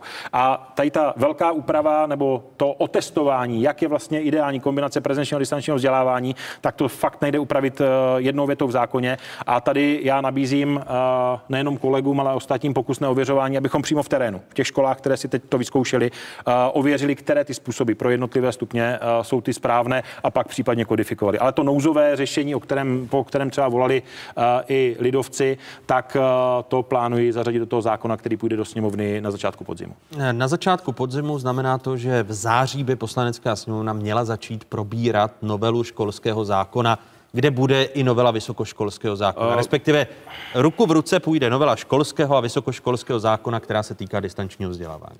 Tak, eh, ta vysokoškolská novela, která je nosičem, tak eh, není o distančním vzdělávání, ale tím, že se zároveň otvírá školský zákon, tak ten part pro to distanční vzdělávání tam chceme zachovat. To znamená, bude to řešit na podzim, pevně věřím, sněmovna, budu to do léta dávat na vládu. Vy, do léta? No, bych chtěl, aby prošel ten návrh eh, vládou, protože je připravený po připomínkovém řízení, takže by měl projít vládou, předpokládám, teď na začátku léta. Na začátku, na začátku léta. Jak eh, lidé hodnotí, jak vláda komunikovala opatření ve školství? Tady jsou závěrečná data ze sociologického šetření pro dnešní otázky. Podle zhruba 40% lidí eh, komunikace vlády směrem k opatřením ve školství byla jasná, srozumitelná, ale eh, stejné nebo podobné množství lidí s, s tímto nesouhlasí, tu komunikaci považovalo za slabou. Největší rozdíly jsou vidět podle politických preferencí, zejména voliči hnutí ANO a KSČM tu komunikaci považují za dobrou, jasnou. V závěsu také voliči SPD a ČSSD. Oproti tomu voliči celé středopravicové opozice mají mnohem větší výhrady. Pane místo předsedo, ještě něco, co by ministerstvo na základě zkušenosti z té první vlny mělo změnit, aniž byste vy ve sněmovně jako Piráti, jako opoziční strana chtěli přijímat nějaké další usnesení? Uh, určitě. Nebo výzvu směrem k vládě? No, my už jsme to usnesení teda přijali a to je usnesení, kde vyzýváme uh, vládu, tomu, aby udělala ucelený komplexní materiál o tom, jak online učit. Protože to vlastně jsme do této doby nevěděli. Moc uh, učitelé nebyli zvyklí online učit a najednou ze dne na den museli online učit. A b, uh, Ukázalo se, že jsou drastické rozdíly na jednotlivých školách podle toho, jak se toho chopili. Někde to fungovalo, někde se uh, různé učitelské platformy a iniciativy toho chopili a radili učitelům a poslouchali to, ale někde uh, ty učitelé ještě nechtěli výjít ze své komfortní zóny a vrhnout se do toho onlineu. A pro tyto učitelé právě je dobré, kdyby měli materiál metodický, to, jak online učit, aby si byli jistí, že to dělají dobře. Pane ministře? Já chci říct, že eh, jenom bych vyměnil to slovíčko ukázalo se, ono potvrdilo se. To, co eh, bylo problémem, když jsme tady seděli nad tou strategií 2030+, plus, tak ta analytická část říkala o přehlcení učivém, říkala o významu formativního hodnocení a eh, zároveň to, co se týká ICT kompetencí, tak, že učitelé jsou proti tomu, někteří učitelé jsou proti tomu rezistentní. Velmi pozitivní je, a ono to tady i padlo, že podstatná část učitelů do toho dokázala skočit rovnýma nohama a podle, podle mého názoru to je to, na čem můžeme do budoucna stavět. Zájem o webináře Národního pedagogického institutu, které předtím, přiznejme si, nebyl úplně velký zájem o ty webináře, které se, se zabývaly online výukou, tak najednou ty webináře byly přeplněné, museli se vypisovat další a, a to je dobrá zpráva a souhlasím s tím, že je potřeba to nadále, tuhle tu příležitost a tu chuť těch učitelů se posunout dál, a uchopit a podpořit. Od toho jsme tady my na Ministerstvu školství a tělovýchovy mimo jiné a Národní pedagogický institut, abychom skutečně vytvořili ten, nebo podpořili to vzdělávání nejenom před, přes webináře, ale třeba v rámci projektu SIPO i uh, ty ICT kabinety, aby uh, skutečně teď docházelo k šíření těch příkladů dobré praxe mezi těmi učiteli, aby uh, stručně řečeno nespadl jim řemen po té, co teď to museli dělat, tak aby to do budoucna chtěli dělat. To je nelehký úkol, ale v, v podstatě je v souladu i s tím, co chceme v rámci strategie 2030+, plus, tak teď zbývá už jenom tu strategii protáhnout vládou a realizovat. A důležité také je najít peníze a uh, dotknou se vás ty úspory, jak ministrně financí v návaznosti na ten půl bilionový schodek, který sněmovna bude probírat v příštím týdnu, ušetření provozních výdajů. Týká se to i rezortu školství, pane ministře? Co se týká provozních výdajů, tak eh, my jsme v minulém roce, eh, když ministři eh, řešili z ministerstvem financí ty úspory, eh, tak eh, jsme šli jako ministerstvo skutečně na doraz. Eh, samozřejmě, když se budeme bavit nad eh, úsporami, tak eh, já bych eh, tentokrát chtěl slyšet, která agenda má být omezená, to znamená, které agendy se to má dotknout a chtěl bych, aby to bylo lépe procesně eh, provázáno. To znamená, aby byl procesní personální audit, abychom skutečně, eh, pokud ty úspory budou, tak abych měl jistotu, že se nedotknou eh, z nějaké těch podstatných činností, ať už úřadu, nebo jim příze, přímo řízených organizací. Protože pokud se bavíme, že chceme udělat strategii 2030, plus, tak bych byl nerad, kdyby nějaké zásadní další škrty směřovaly třeba do přímo řízené organizace jako Národní pedagogický institut, který se o tu změnu ve vzdělávání má starat. A co se týká obecně peněz do vzdělávání, teď ne těch provozních ministerských, tak tam musím pouze zopakovat, že vzdělávání, pokud se nám teď během tří let skutečně podařilo skokově navýšit ty prostředky, tak by bylo ostudnou chybou, kdyby při prvním okamžiku hospodářské krize, hospodářské recese bylo vzdělávání první oblasti, kde bychom krátili. Tím bychom popřeli všechno, co jsme do posud udělali. Říká Robert Plaga, eh, který byl hostem otázek a děkuji i místo předsedovi sněmovního výboru pro vědu, vzdělávání, kulturu, mládež a tělovýchovu Lukáši eh, Bartoňovi, že přijal mé pozvání. Děkuji vám, Děkuji. pánové. Děkujeme. Hezké Takové byly dnešní otázky. Připomínám, že nás najdete na internetových stránkách České televize. Jsme vám plně k dispozici. Hezký zbytek neděle, pokud možno ve společnosti 24.